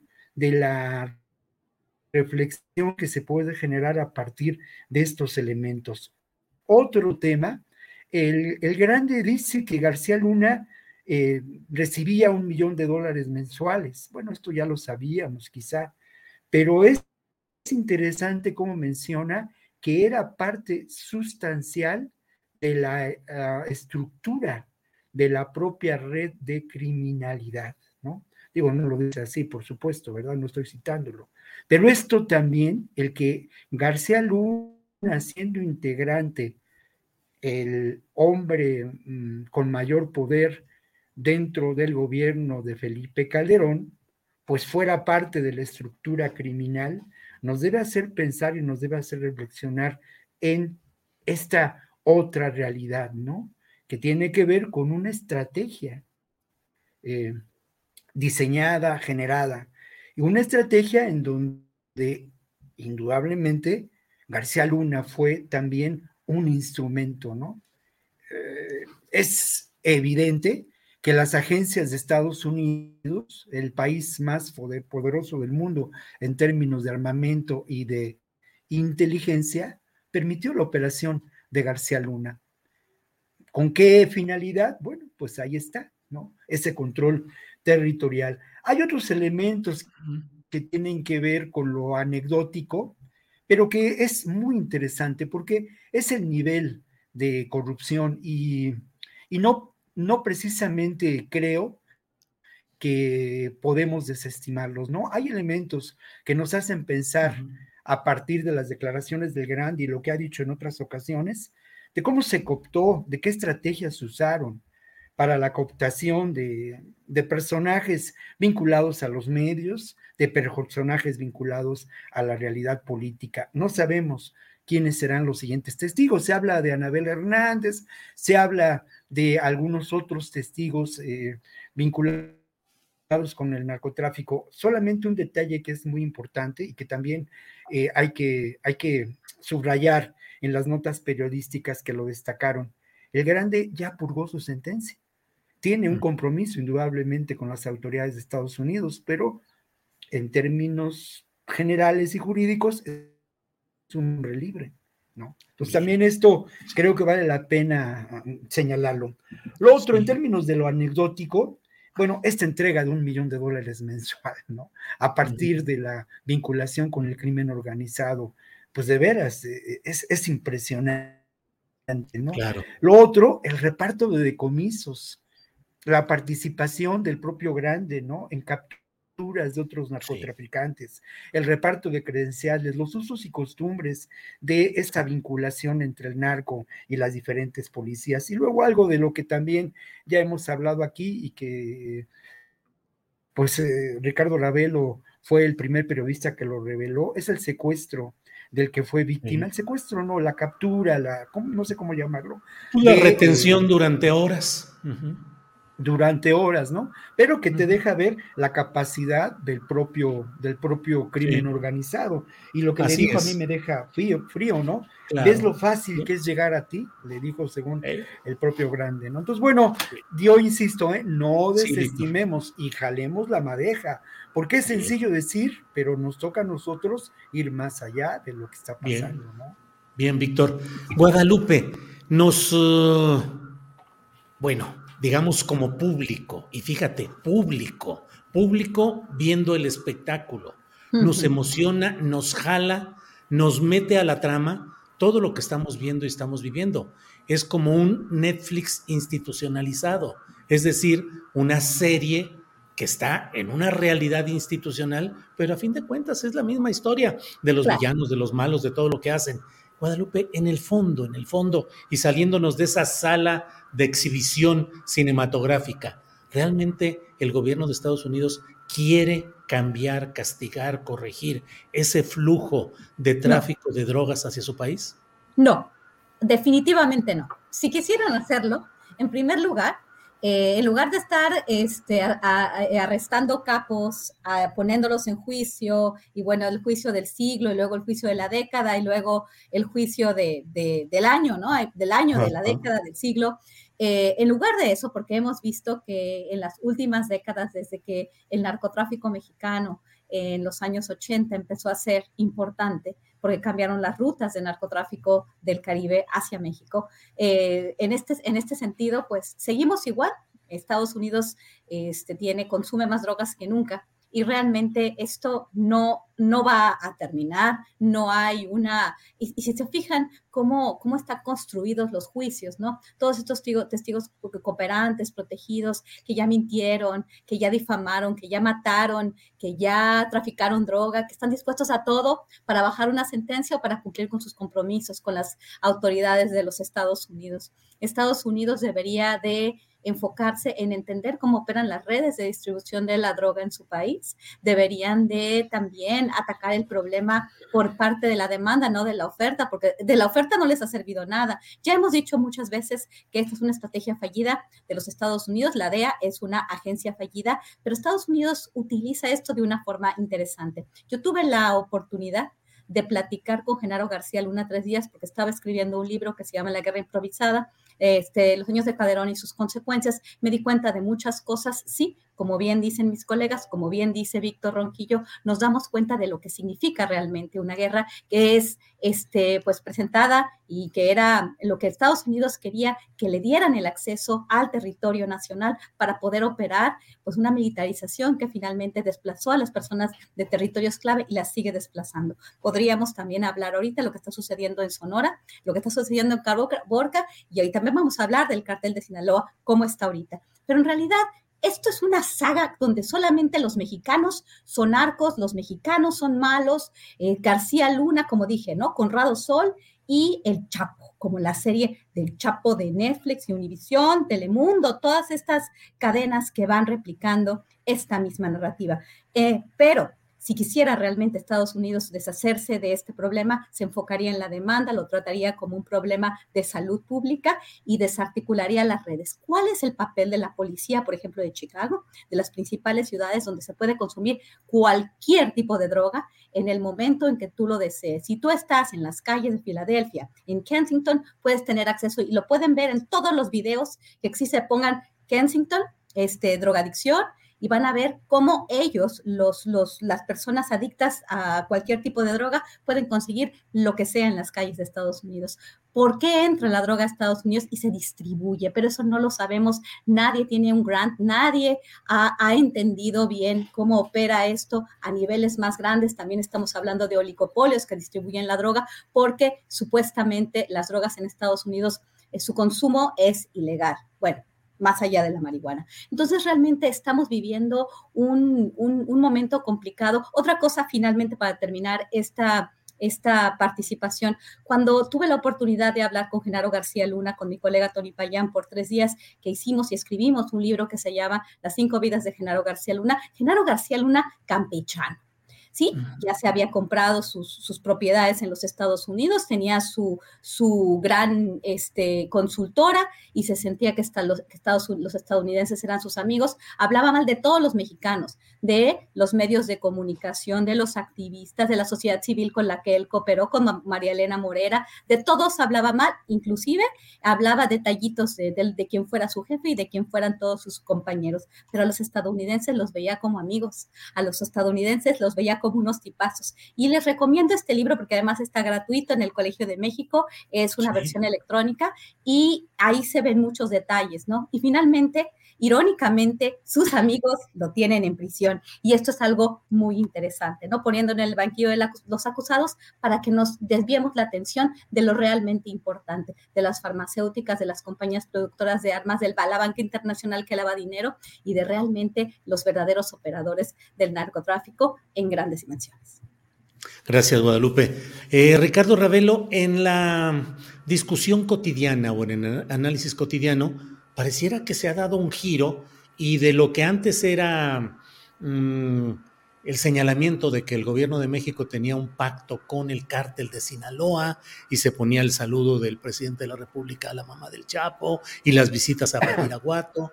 Eh, ha venido una evolución en el cual se ha detenido a Ovidio y ahora este colocar en el banquillo, no por decisión del gobierno mexicano, sino del de Estados Unidos, al cártel de Sinaloa en sus relaciones con el exsecretario de Seguridad Pública. ¿Cuál es la realidad hoy? ¿Cómo ves al cártel de Sinaloa, Ricardo? ¿Golpeado?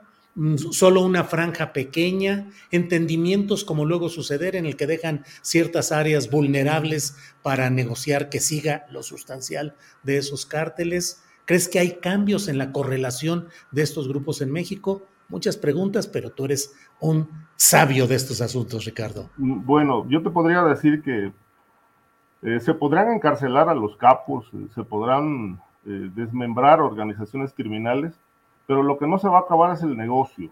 Este, y un ejemplo de esto es Colombia. En Colombia se extraditaron a los principales capos, muchos otros se fueron del país, sin embargo, hoy Colombia sigue siendo uno de los países más eh, fuertes en la exportación de droga al mundo. Es decir, este, con, un nuevo rol, eh, siguen moviendo grandes cantidades de cocaína a Europa, Asia y otros continentes. Es decir, el negocio no termina. En el caso mexicano, el cártel de Sinaloa, por supuesto que no tiene merma. Este, son dos detenciones, hay más de operadores menores, pero digamos de, de, las, de las cabezas importantes, pues está el Chapo Guzmán ya preso en Estados Unidos, está Ovidio ahora encarcelado, eh, pendiente de una extradición por un caso de conspiración en Estados Unidos, pero la organización criminal sigue rodando, sigue de pie. Es decir, eh, mientras no se toquen los, eh, los el, el tema financiero de esa organización criminal, eh, me parece que no será posible que este grupo pueda eh, sufrir merma, porque tiene, tiene, tiene sus dos brazos muy bien eh, este, aceitados, que es la corrupción y, el otro que es la generación de violencia, que son dos instrumentos poderosos del crimen organizado, corromper y, generar violencia, asesinar. y yo creo que en este gobierno este, se ha hecho poco en ese sentido, no solamente contra el cártel de Sinaloa, sino contra todos los grupos criminales que, conocemos. El cártel de Sinaloa fue un proyecto del panismo que empezó 16 días después de la toma de posesión de Vicente Fox con la fuga del Chapo Guzmán. Una fuga maquinada por él o bien pagada para que le abrieran la puerta. Como haya sido, lo cierto es que ahí empezó la construcción del cártel de Sinaloa. Hay una carta, hay una carta que yo publiqué, firmada por un testigo, miembro del cártel de Sinaloa, que estuvo presente en una reunión en Nuevo León. Eh, ahí estuvieron en esa suerte de cumbre, los del Leiva, el Mayo, el Azul, el propio Chapo, eh, Sergio Villarreal Barragán, por supuesto que era miembro de ese grupo, y le enviaron una, este testigo le envió una carta a Vicente Fox, donde relató lo que se había acordado ahí. Le solicitaban al gobierno federal este, terminar con los Arellano Félix para que Sinaloa pudiera expandirse. De igual manera le solicitaban a la policía, entonces encabezada por García Luna, que se, que se combatiera el cártel de los Zetas porque le estorbaba Sinaloa para sus planes de crecimiento. Y también eh, le solicitaban al gobierno, particularmente al presidente, este, erradicar por completo lo que quedaba de la organización Carrillo Fuentes. Este, todo esto se lo plantearon al gobierno para que, ¿para qué? Para que Sinaloa, de acuerdo con este documento, pudiera eh, extenderse en control y dominio en toda la República Mexicana. Este, y lo curioso de todo es que eh, estas peticiones se cumplieron a pie juntillas, es decir, se terminó con los Carrillo Fuentes, se debilitó, se debilitó al grupo de los Zetas y por supuesto también se descabezó al cártel de Tijuana. Esto de alguna forma le abrió la puerta a Sinaloa para, para crecer y obviamente el, el plan de expansión continuó en el sexenio de Felipe Calderón, como ha quedado demostrado y como el propio Grande lo, lo expresó hace unos días en Nueva York, ¿no? que ellos crecieron en control territorial en el gobierno de Felipe Calderón, porque eso era formaba parte de los acuerdos eh, con García Luna.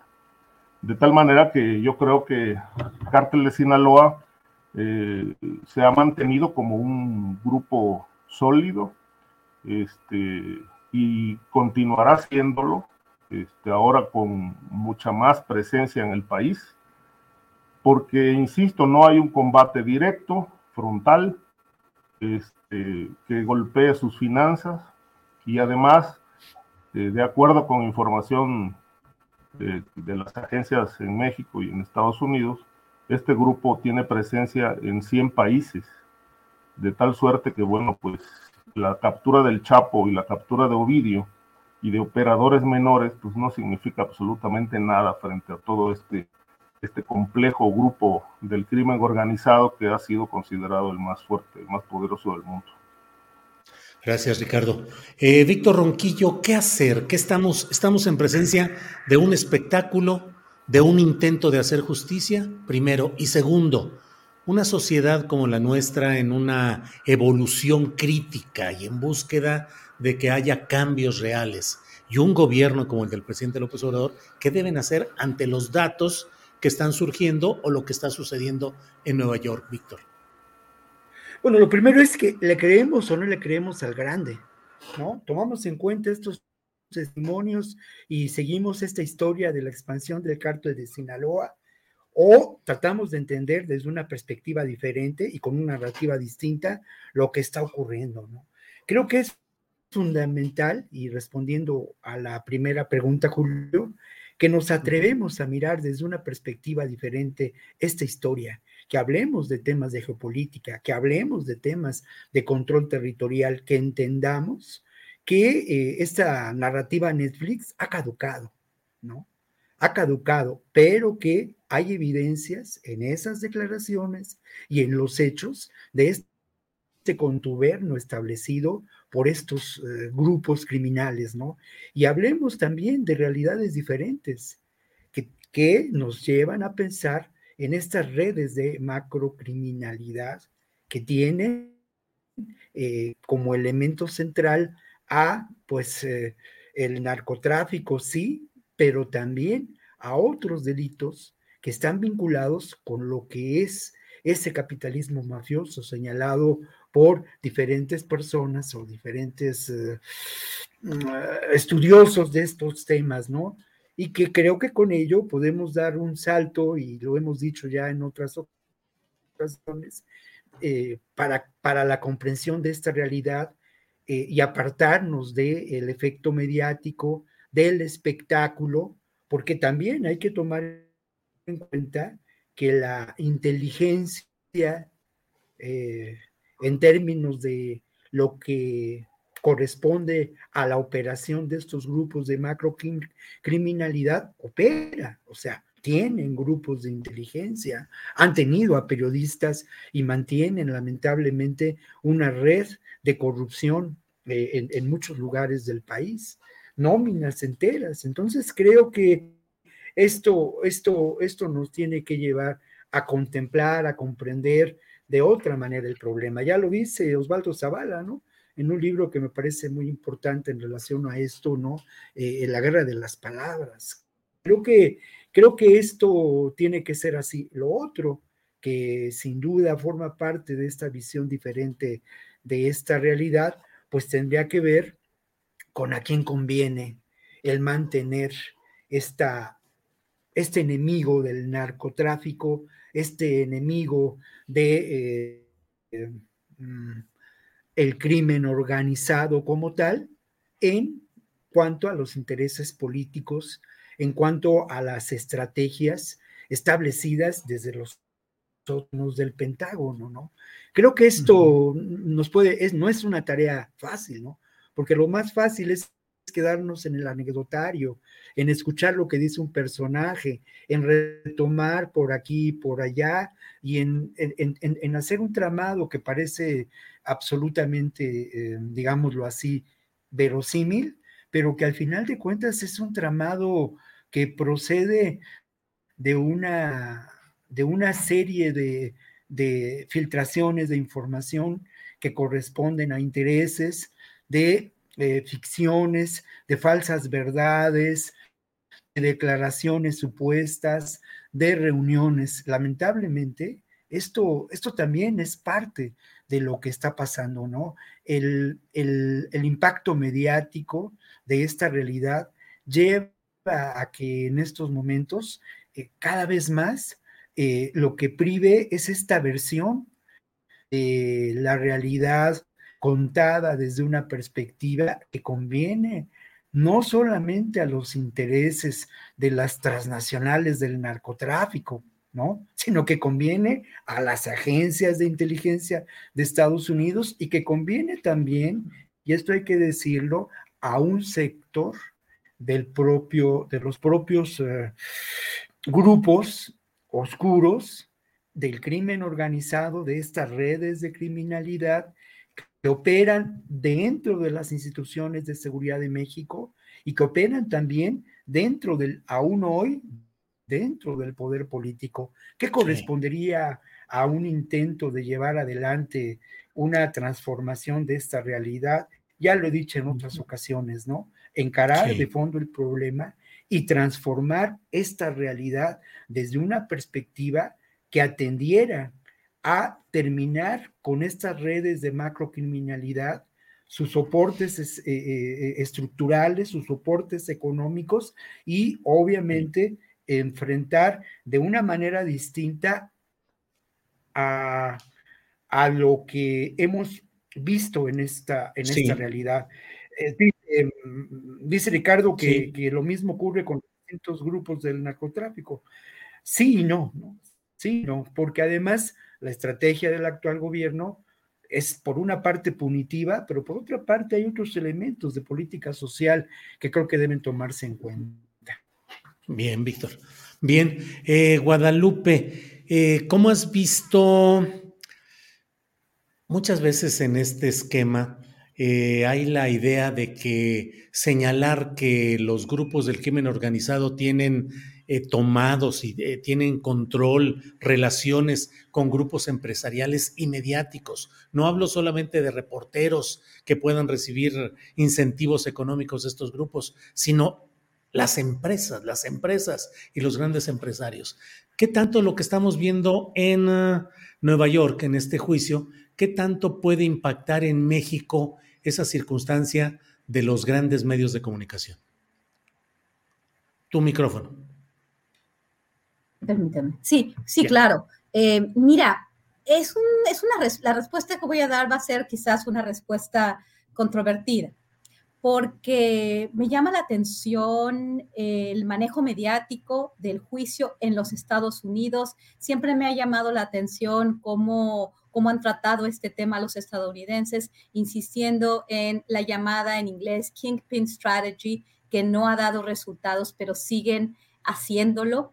Y pues yo creo que en este sentido, pues estamos hablando de una estrategia, más bien, más bien de una geoestrategia al, al tratar el tema del narcotráfico, porque las drogas siguen entrando a Estados Unidos. Bueno, en este sentido, eh, la narrativa nos lleva a ver que nadie se salva en México, ¿no?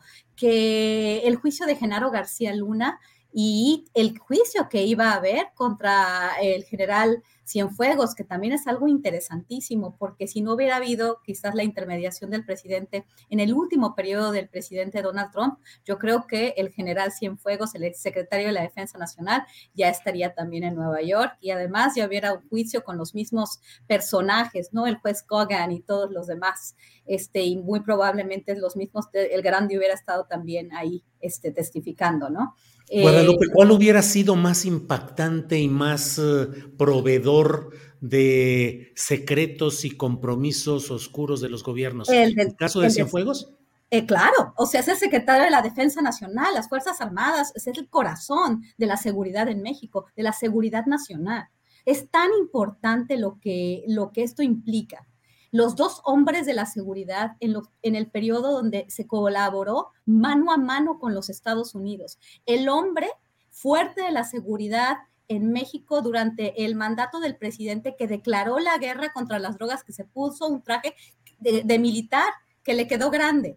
Después, el hombre fuerte de la seguridad, el general Cienfuegos, el que, el que gastó billones en armamento, billones para los estadounidenses, en armamento de guerra, el que le dio una, este, una condecoración, un premio, el William J. Perry Center, por su lucha este, contra el crimen organizado, para que, para que me puedan entender. Los dos muy cercanos a Estados Unidos, los dos sorprendidos, casi lloraban cuando los arrestaron en, en los Estados Unidos, casi lloran. Me, este, de verdad que, que, que, fue una, una cuestión muy, muy compleja. Ellos nunca creyeron, ellos se creían amigos, ellos se creían socios de, de los estadounidenses. ¿Qué, ¿Qué más queda? Estamos, este, los medios de comunicación vinculados con el hombre malvado, y, no digo que no sea malvado, corrupto, ladrón, este, que tenía toda, que, que, tenía tanto presupuesto y que, que se hizo rico y que además este, vinculó a empresas, los Weinberg, o sea, todo lo que es también los penales en, los, en, en, México, los medios de comunicación, inclusive pues todos los gastos que tuvo, que les dio a, a estos periodistas y, los, medios de comunicación mainstream. Todo, de acuerdo a esta narrativa, todo está podrido en México. Inclusive quizás el presidente de la República. ¿Qué más le queda a México? ¿Y qué va a pasar en este sexenio? Porque ahorita no está saliendo nada, no salió nada mientras estaba el presidente Enrique Peña Nieto, cuando estaba el presidente Felipe Calderón. ¿Qué va a pasar ahora que la Guardia Nacional y que las Fuerzas Armadas están este, pues monopolizando la seguridad nacional y la seguridad pública a nivel federal en México. ¿Saldrá alguno de estas personas? Ya lo, lo, tendrán investigando. ¿Qué le queda a México? Esta narrativa en la cual los mexicanos no podemos hacer nada. Somos, como dice el señor Buscaglia, y que le encanta decirlo, para, que, para, para, presentar al, al mundo en México como lo más sucio. Lo dice hoy, lo dijo ayer somos un narcoestado. ¿Qué implicaría esto si los estadounidenses deciden declarar que los carteles son organizaciones terroristas? Pues entonces, pues que venga la ONU, que vengan los cascos azules, ¿no? Los cascos azules, ¿qué? Los, los, este, los soldados estadounidenses, porque en México no se puede, no, no, no se pueden confiar en nadie, porque hasta el presidente que declaró la guerra contra las drogas, el presidente que estuvo en, en, en los, en, Washington tanto tiempo, eh, vinculándose a Iniciativa Mérida y proponiéndole al presidente Bush, diciéndole, como, como lo expresamos, como dijo uno de los diplomáticos a cargo de la Embajada de Estados Unidos en México, John Philly, que le, que le puso el dedo a, a, que, que, le dijo, eh, ese señor Chaparro, que Chaparrito dijo, que, le, dijo que, que, que, teníamos una responsabilidad compartida y que los estadounidenses tenían esta responsabilidad. Entonces, Estados Unidos va a decir, estos mexicanitos corruptos, estos mexicanos que nada pueden hacer bien y que están corruptos hasta la médula y además que nos están llevando las drogas a nuestro país y que nuestra este, crisis de fentanilo, primero de los opiáceos, ahora del fentanilo, que obviamente eh, originaron las farmacéuticas, pero de esas nadie habla, es muy peligrosa la narrativa que tenemos ahora y tenemos que cuidar muy bien eh, todo lo que está sucediendo y sí pedir las pruebas. Eh, a mí no me queda la menor duda que Genaro García Luna se enriqueció de forma ilícita porque sus ingresos no respondían a sus, a sus, a sus gastos y a lo que tuvo, a sus propiedades. Pero ¿por qué Genaro García Luna tenía dinero? ¿Porque fue corrupto en México? O porque era el hombre que hacía todo, o porque era Don Sol. Eso, eso es algo que tendríamos que, que, ver. Y si los testigos protegidos son los únicos que nos están diciendo esto, si, el, si nos vamos a basar, si el juicio se va a basar en una decisión de lo que diga el grande, pues ahí tenemos un problema muy importante por la narrativa que se va a generar. Bien, Guadalupe. Ricardo Ravelo, ¿qué queda? ¿Qué nos queda? Un secretario de la Defensa Nacional que fue librado de un juicio, como fue el general Cienfuegos, un exsecretario de Seguridad Pública, como es Genaro García Luna, en juicio actualmente, una Fiscalía General de la República con una lentitud en México y con un titular que está enfermo y que no se sabe realmente qué sucede ahí. Una Suprema Corte de Justicia de la Nación entrampada no solo en el tema específico de la tesis de licenciatura de Yasmín Esquivel, aunque de ahí haya detonado todo, pero finalmente en una serie de circunstancias complicadas, el INE, en la instancia de organización de las elecciones, también en conflicto. Qué está pasando en México y qué esperanzas podemos tener o de veras todo está de la patada, Ricardo. Es una realidad muy compleja, Julio, pero todo esto que mencionas, pues eh, nos da, nos queda claro que en México todo está por hacerse y que un sexenio no basta para poder llevar a cabo una revolución, una revolución que intentó López Obrador, más en el discurso que, que con hechos, eh, porque la corrupción sigue galopante, porque las instituciones están podridas, corruptas, porque no se ha saneado absolutamente nada en estas instituciones que, como él bien dijo hoy, este, gran parte de la Suprema Corte pues, viene del régimen anterior y obviamente están defendiendo sus intereses. Una fiscalía que pues está tan enferma como el propio fiscal, este, avejentada, sin dinámica, corrupta, infiltrada. Eh, y yo creo que pues todo esto tendrá que, tiene que, tiene que tocar fondo, es decir, eh, el país necesita tocar fondo, realmente hundirse en una crisis para poder renacer. Hay que hacerlo todo. Y lamentablemente lo que, está, lo que estamos viendo es cómo está tronando la estructura de poder, este, porque no se ha saneado.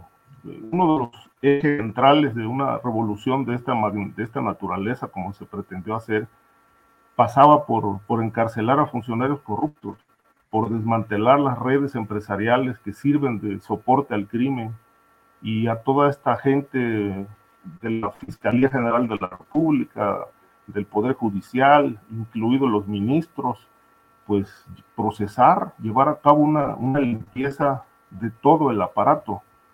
Este, yo no lo veo de otra manera. Es decir, no es un tema de, de solamente enfrentar la violencia este, con militares, ¿no? porque el, problema no es solo violencia.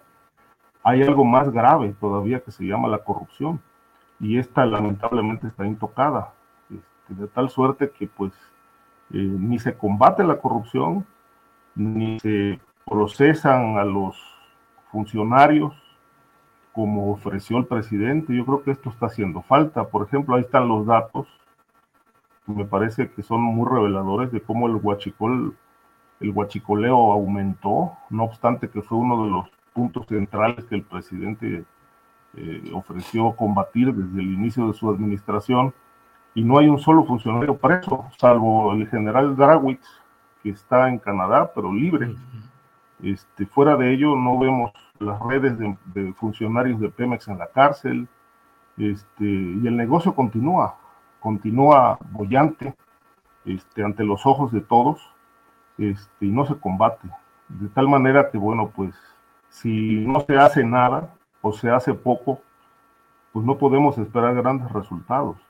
Y si algo ha caracterizado en estos cuatro años al gobierno de López Obrador, es que es un gobierno de, más discurso y de más buenas intenciones que de hechos, de acciones. ¿no?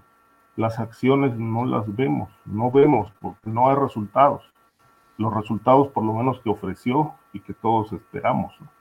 Entonces yo creo que pues ni pacificación ni combate al crimen, ni combate a la corrupción, este, aunque él diga que ya no hay corrupción, esto obviamente no es cierto, no es porque lo diga el presidente, pero me parece que miente cuando dice que no hay corrupción.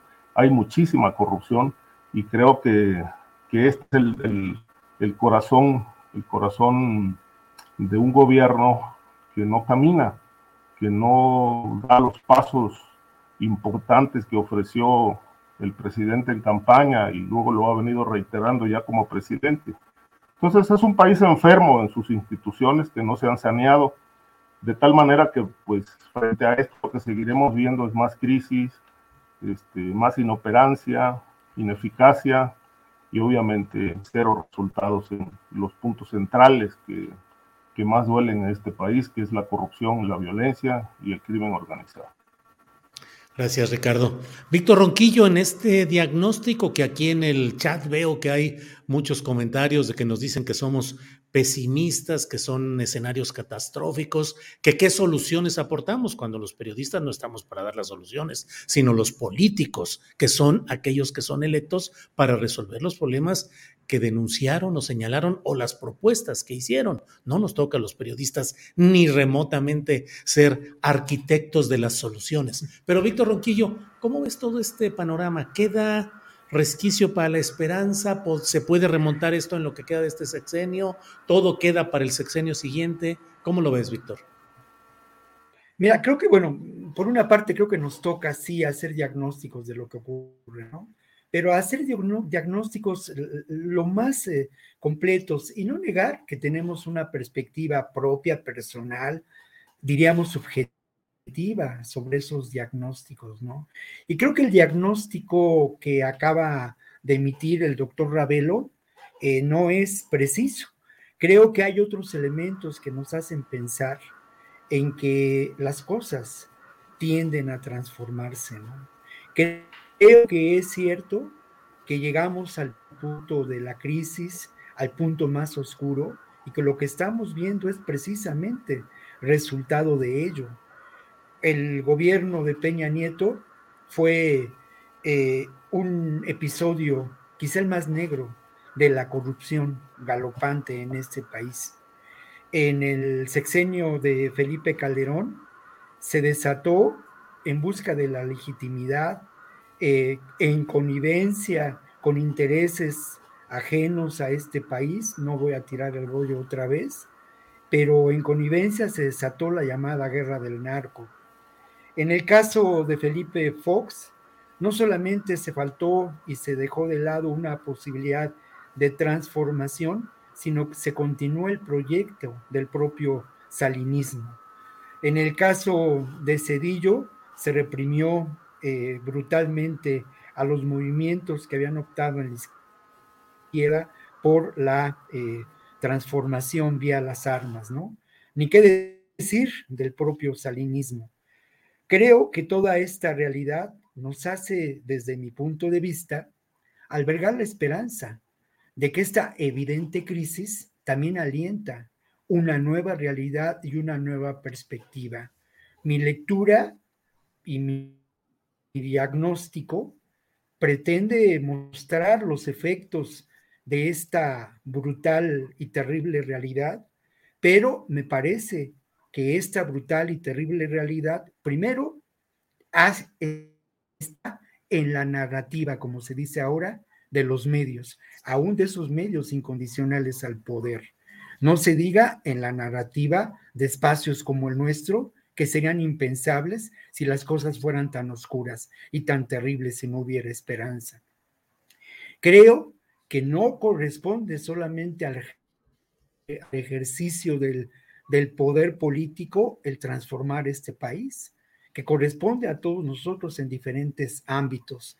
Pero voy a ir a algunos datos que son importantes y que tienen que ver con, sí, una disminución que desde una perspectiva puede considerarse menor de los homicidios dolosos en este país.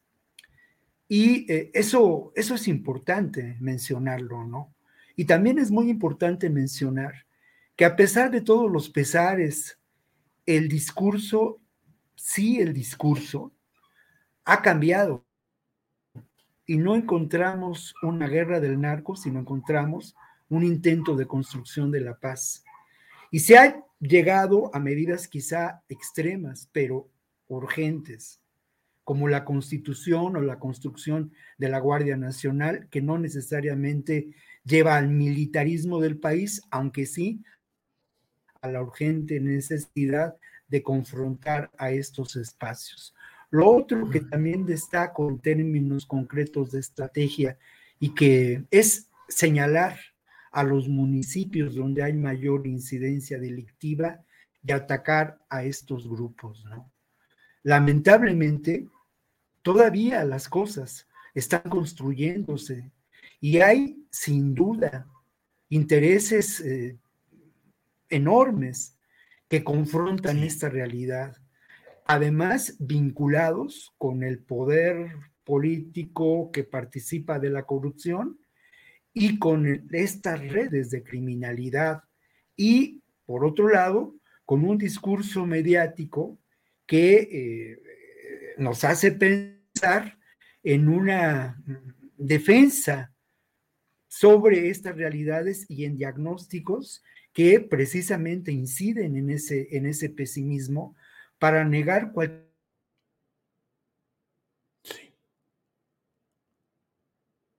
Víctor, Víctor, se queda pasmada la imagen de... Cualquier posible verno distinto y que habrá que ver eso. Bien, Víctor. Sí. Gracias, Víctor. Gracias. Sí, ya, bueno, solamente. Bien. Sí, sí, sí. Sí, nos quedan, eh, son las 2 de la tarde con 54 minutitos, nos quedan unos dos minutos para cada cual. Yo ya no sé si postre, porque hoy como que el tema está un poco amargoso, pero ¿qué tal de sobremesa, digamos? Platillo de sobremesa. Guadalupe, unos dos minutitos, ¿qué deseas agregar, por favor? Claro que sí, y mira, eh, voy, a, voy a agregar un tema que quería poner en la mesa, qué bueno que tuvimos este tiempo, eh, que tiene que ver también con, con, la pregunta, ¿qué ha pasado con el cartel de Sinaloa? ¿Quién es el cartel de Sinaloa? ¿Quién es el cartel Jalisco Nueva Generación? ¿Qué está sucediendo en las plazas del Pacífico, en Baja California, en Sonora, en, en, este, en Sinaloa? Toda la franja del Pacífico, ¿no? Este, que, que, es muy importante. ¿Por qué? Porque ahorita también estamos viendo las mismas dinámicas de apropiación de, bueno, también Zacatecas, de, de territorios que son ricos en recursos, eh, en recursos naturales. Tenemos a Plan Sonora, el tema del litio, el tema de las tierras raras y este desarrollo que les interesa a los grandes señores de Davos, a los señores más ricos del mundo en el avance de las energías renovables. Pero algo muy interesante que, me, que me comentaron este, colegas en, en Caborca, Sonora. Este, estuvieron eh, pasando unas imágenes sobre eh, los tablazos, ¿no? En el caso del cobro de derecho de piso. Yo no había visto cobro de derecho de piso por parte de miembros de los llamados carteles o grupos del crimen organizado que están operando en la parte del Pacífico. Me dicen muy buenas fuentes que las personas que fueron tableadas y, y todo lo que significa eh, lo que es relacionado con los tablazos, que aparentemente tendríamos que investigar mejor porque, bueno, he estado preguntando y han estado preguntando estas personas, tengo que regresar otra vez a Sonora para entender bien las dinámicas del crimen organizado porque yo entendía que no se cobraba piso como llegaron a cobrar los losetas y el cartel del Golfo en la parte noreste y en la parte del Golfo. Eh, habría que entender mejor, no hay que seguir repitiendo, ¿no? Ah, no, pues ahora este, le dieron tablazos por no pagar el derecho de piso. Creo que tenemos que investigar mejor si ese es el modus operandi de estos nuevos grupos o esta, esta visión que se tiene que dar o que se quiere dar en una región tan estratégica en términos de geo, o sea, de geoeconomía, por los recursos y por las conexiones, ¿no? El, este, los, el, ductos este, de, recursos estratégicos y bueno, este, el, hecho de que, es un punto de conexión entre la frontera y el Pacífico. Eh, la ciudad de Caborca es, es, muy importante, ¿no? Entonces ahorita también vuelven a surgir estos grupos que están pidiendo derecho a piso. ¿Es realmente cierto? Pues de acuerdo a varias fuentes, esto no es verdad, más bien tiene que ver con otras dinámicas. Entonces, esto es importante seguir, seguir poniendo el ojo, ¿no? A los, los, las personas que yo les, este, con las que yo comenté, dicen que no es verdad esto del modus operandi de cobro de derecho de piso investigaremos más, pero no hay que repetir este tipo de cuestiones. Muchas gracias. Gracias a ti, Guadalupe. Eh, Ricardo Ravelo, sobremesa, lo que quieras agregar, por favor. Sí, este, Julio, mira, yo en realidad me llamó mucho la atención el hecho de que en este juicio contra García Luna no haya sido llevado como testigo Javier Herrera Valles. Este, Javier Herrera Valles fue, si no mal recuerdo, de los primeros que empezó a denunciar la corrupción de García Luna en la Secretaría de Seguridad Pública. Fue el primero que le envió cartas a Felipe Calderón como presidente, donde le puso en sus manos datos, evidencias, hechos de cómo se estaba haciendo de la guerra algo así como una simulación, porque en realidad no se estaba combatiendo nada.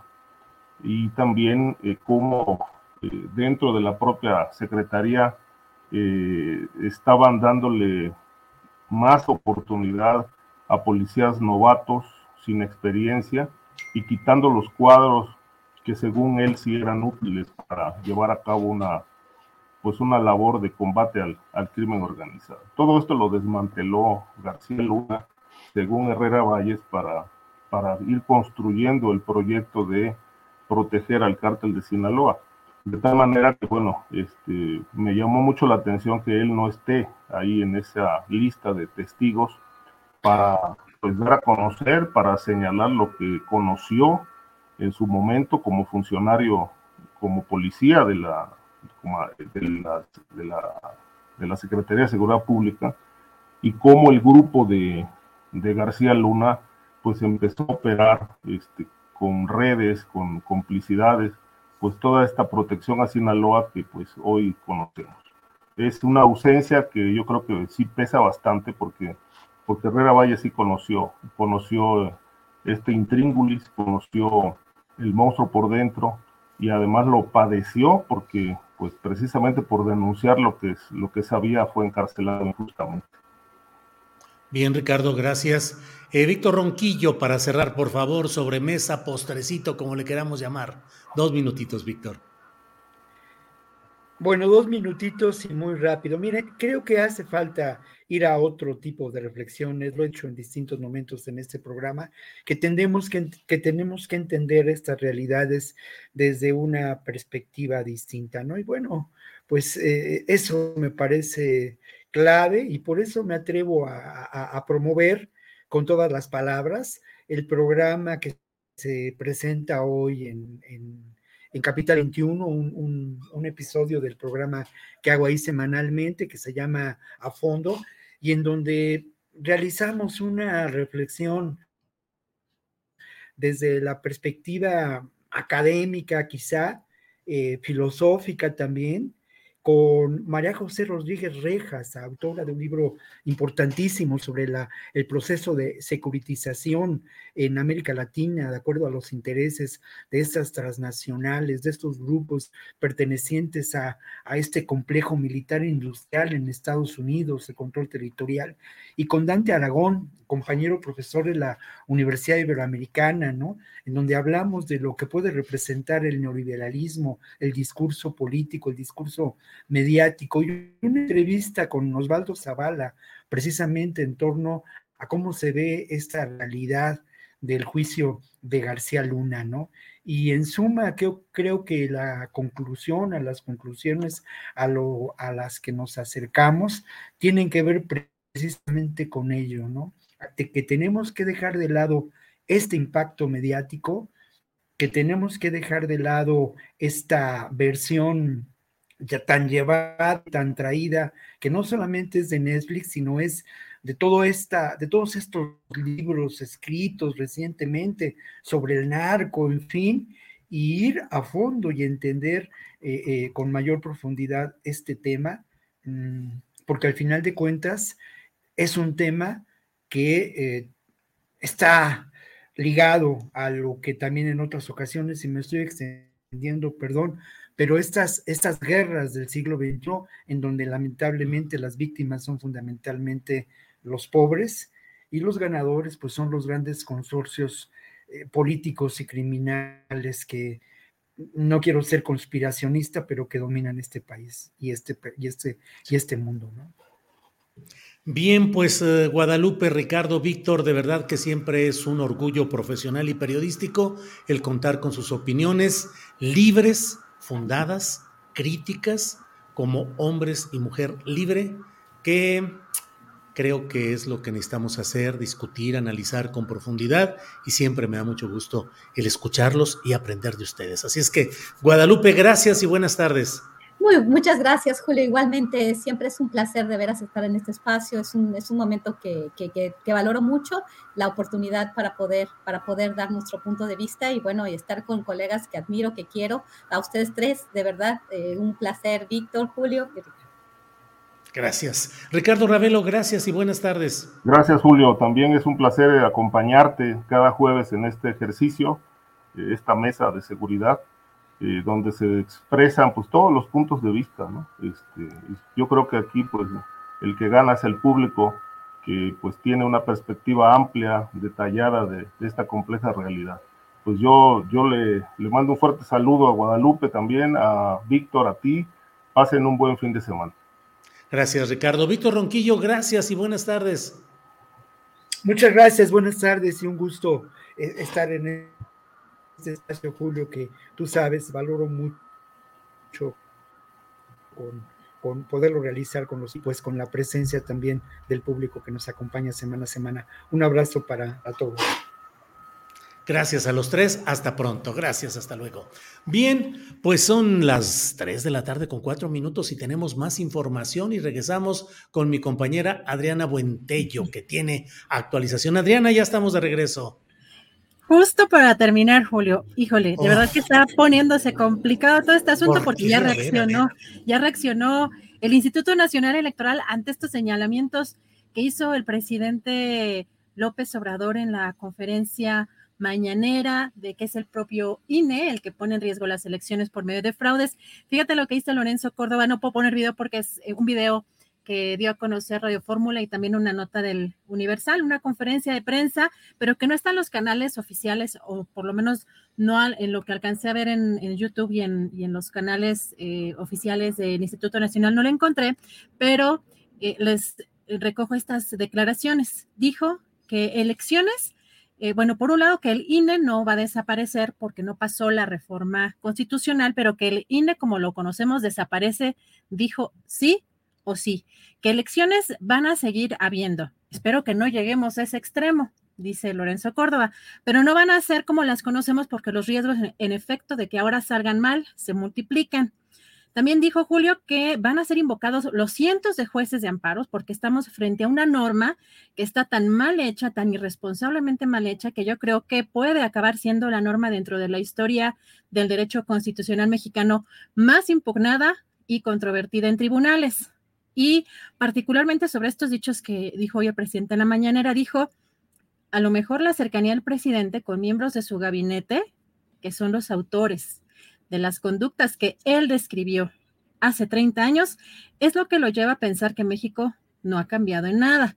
Él, a lo mejor, eh, es la mejor prueba de que el México de hoy no tiene nada que ver con el México autoritario del que alguno de sus miembros del gabinete fueron responsables. Murayama describió el 88, nosotros respondemos por el 2018. Impecables elecciones, que lo diga el presidente, quién rellenó una urna, quién alteró un acta.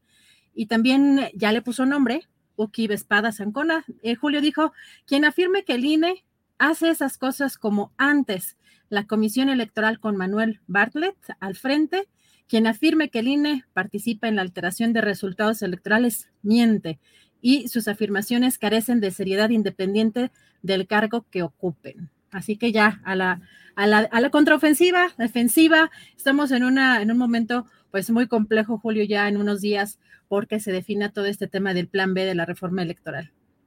Adriana, fíjate ya el señalamiento directo contra Manuel Bartlett. Manuel Bartlett, cuya historia, pues ahí eso no puede darse vuelta a ese hecho histórico, responsabilizado siempre como coautor, partícipe destacado del proceso de instalación de Carlos Salinas de Gortari como triunfador oficial en las elecciones de 1988, dejando a un lado a Cuauhtémoc Cárdenas, que había emergido como una opción de cambio desde el propio aparato priista, desde el propio, él acababa de dejar de ser gobernador eh, por el PRI del estado de Michoacán, ya había sido senador eh, por el PRI, ya había sido subsecretario y cargos diversos en el esquema priista. Y bueno, esa decisión histórica eh, fue frenada en su primer intento electoral por una serie de maniobras de las cuales a Bartlett siempre se le recordará por el la frase de que se cayó el sistema, que luego ha habido muchas eh,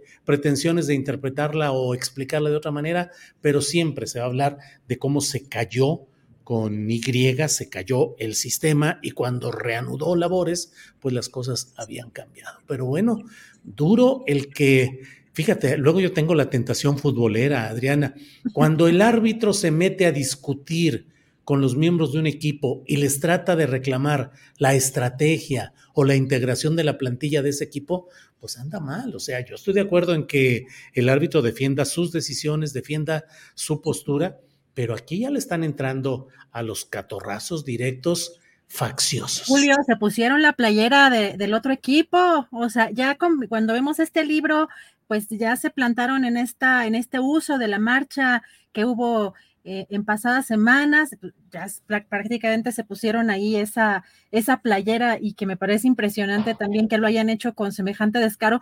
Y también recordar que ahora la oposición, Julio, está pues llamando a esta movilización, pero ahora sí llegar al Zócalo. Vamos a ver también cómo se, cómo se ponen las cosas, Julio. Sí, sí, obviamente lo del Zócalo, pues es una continuidad de esta estrategia que implica la batalla judicial, la serie de solicitudes de amparo de la justicia federal que van a presentar contra el plan B electoral, que seguramente será aprobado en el Senado, lo mediático que está la catarata, la profusión de expresiones de comentaristas, de articulistas, de medios de comunicación eh, convencionales, abiertamente eh, del lado de pues del INE o de los directivos del INE y Córdoba y Morayama sobre todo, pues tratando de cobrar su bono de marcha. Ya se van, ya les quedan pocas semanas y han de decir, pues antes de irnos, déjame le rayo bien rayada la carrocería al vato este que tanta bronca nos estaba echando.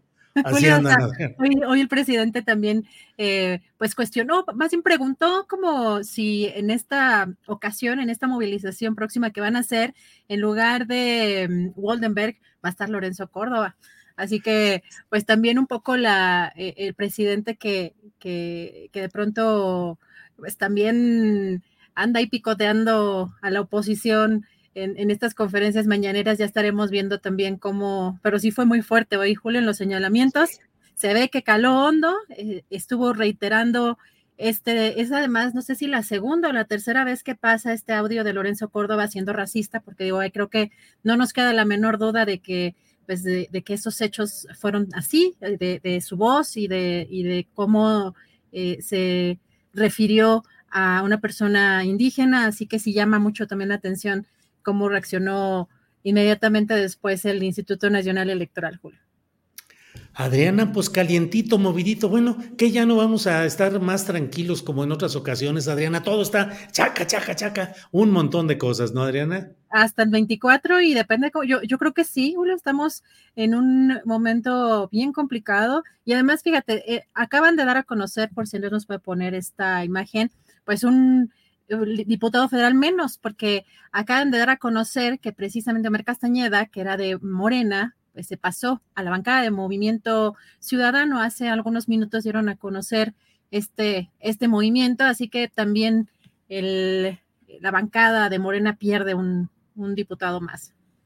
Bueno, y veo también en portales informativos que Ricardo Monreal dijo que él no participaría, no aceptaría eh, competir mediante las encuestas de opinión si ese fuese el método definitivo que se estableciera para designar al candidato o candidata de Morena eh, hacia 2024. Ya lo había dicho, él decía que no, que él conoce perfectamente esas cosas y vaya que las conoce, Adriana, porque Ricardo Monreal, eh, ahora sí que él puede decir, estuve en las entrañas del monstruo y lo conozco. Él construyó mucho de lo que hoy son los estatutos de Morena, la construcción de Morena, las definiciones internas, pues ahí estuvo. Entonces, bueno, pues dice que no se va a someter a una encuesta, entonces quedaría fuera y pues ya no participaría como aspirante a la candidatura presidencial.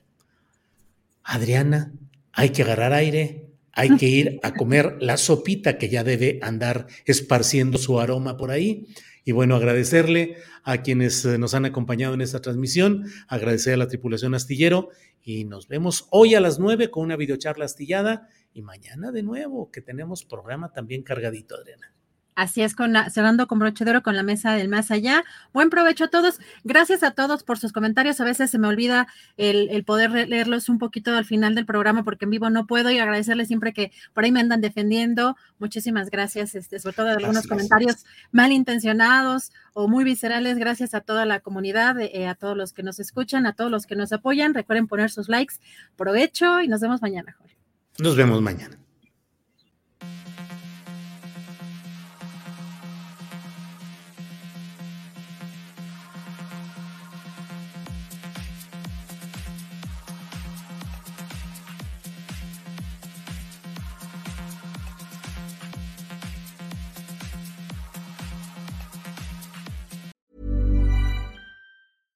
Selling a little or a lot?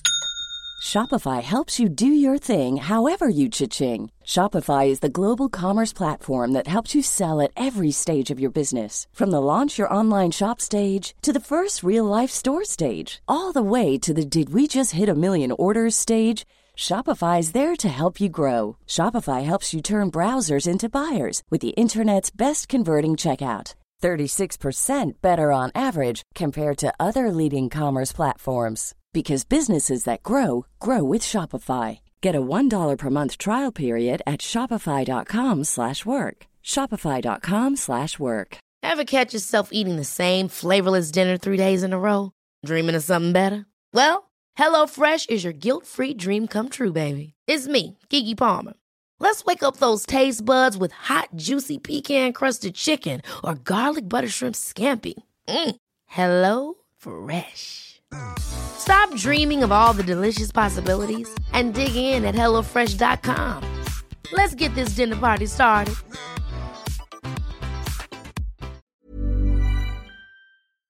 Para que te enteres del próximo noticiero, suscríbete y dale follow en Apple, Spotify Amazon Music, Google o donde sea que escuches podcast. Te invitamos a visitar nuestra página julioastillero.com.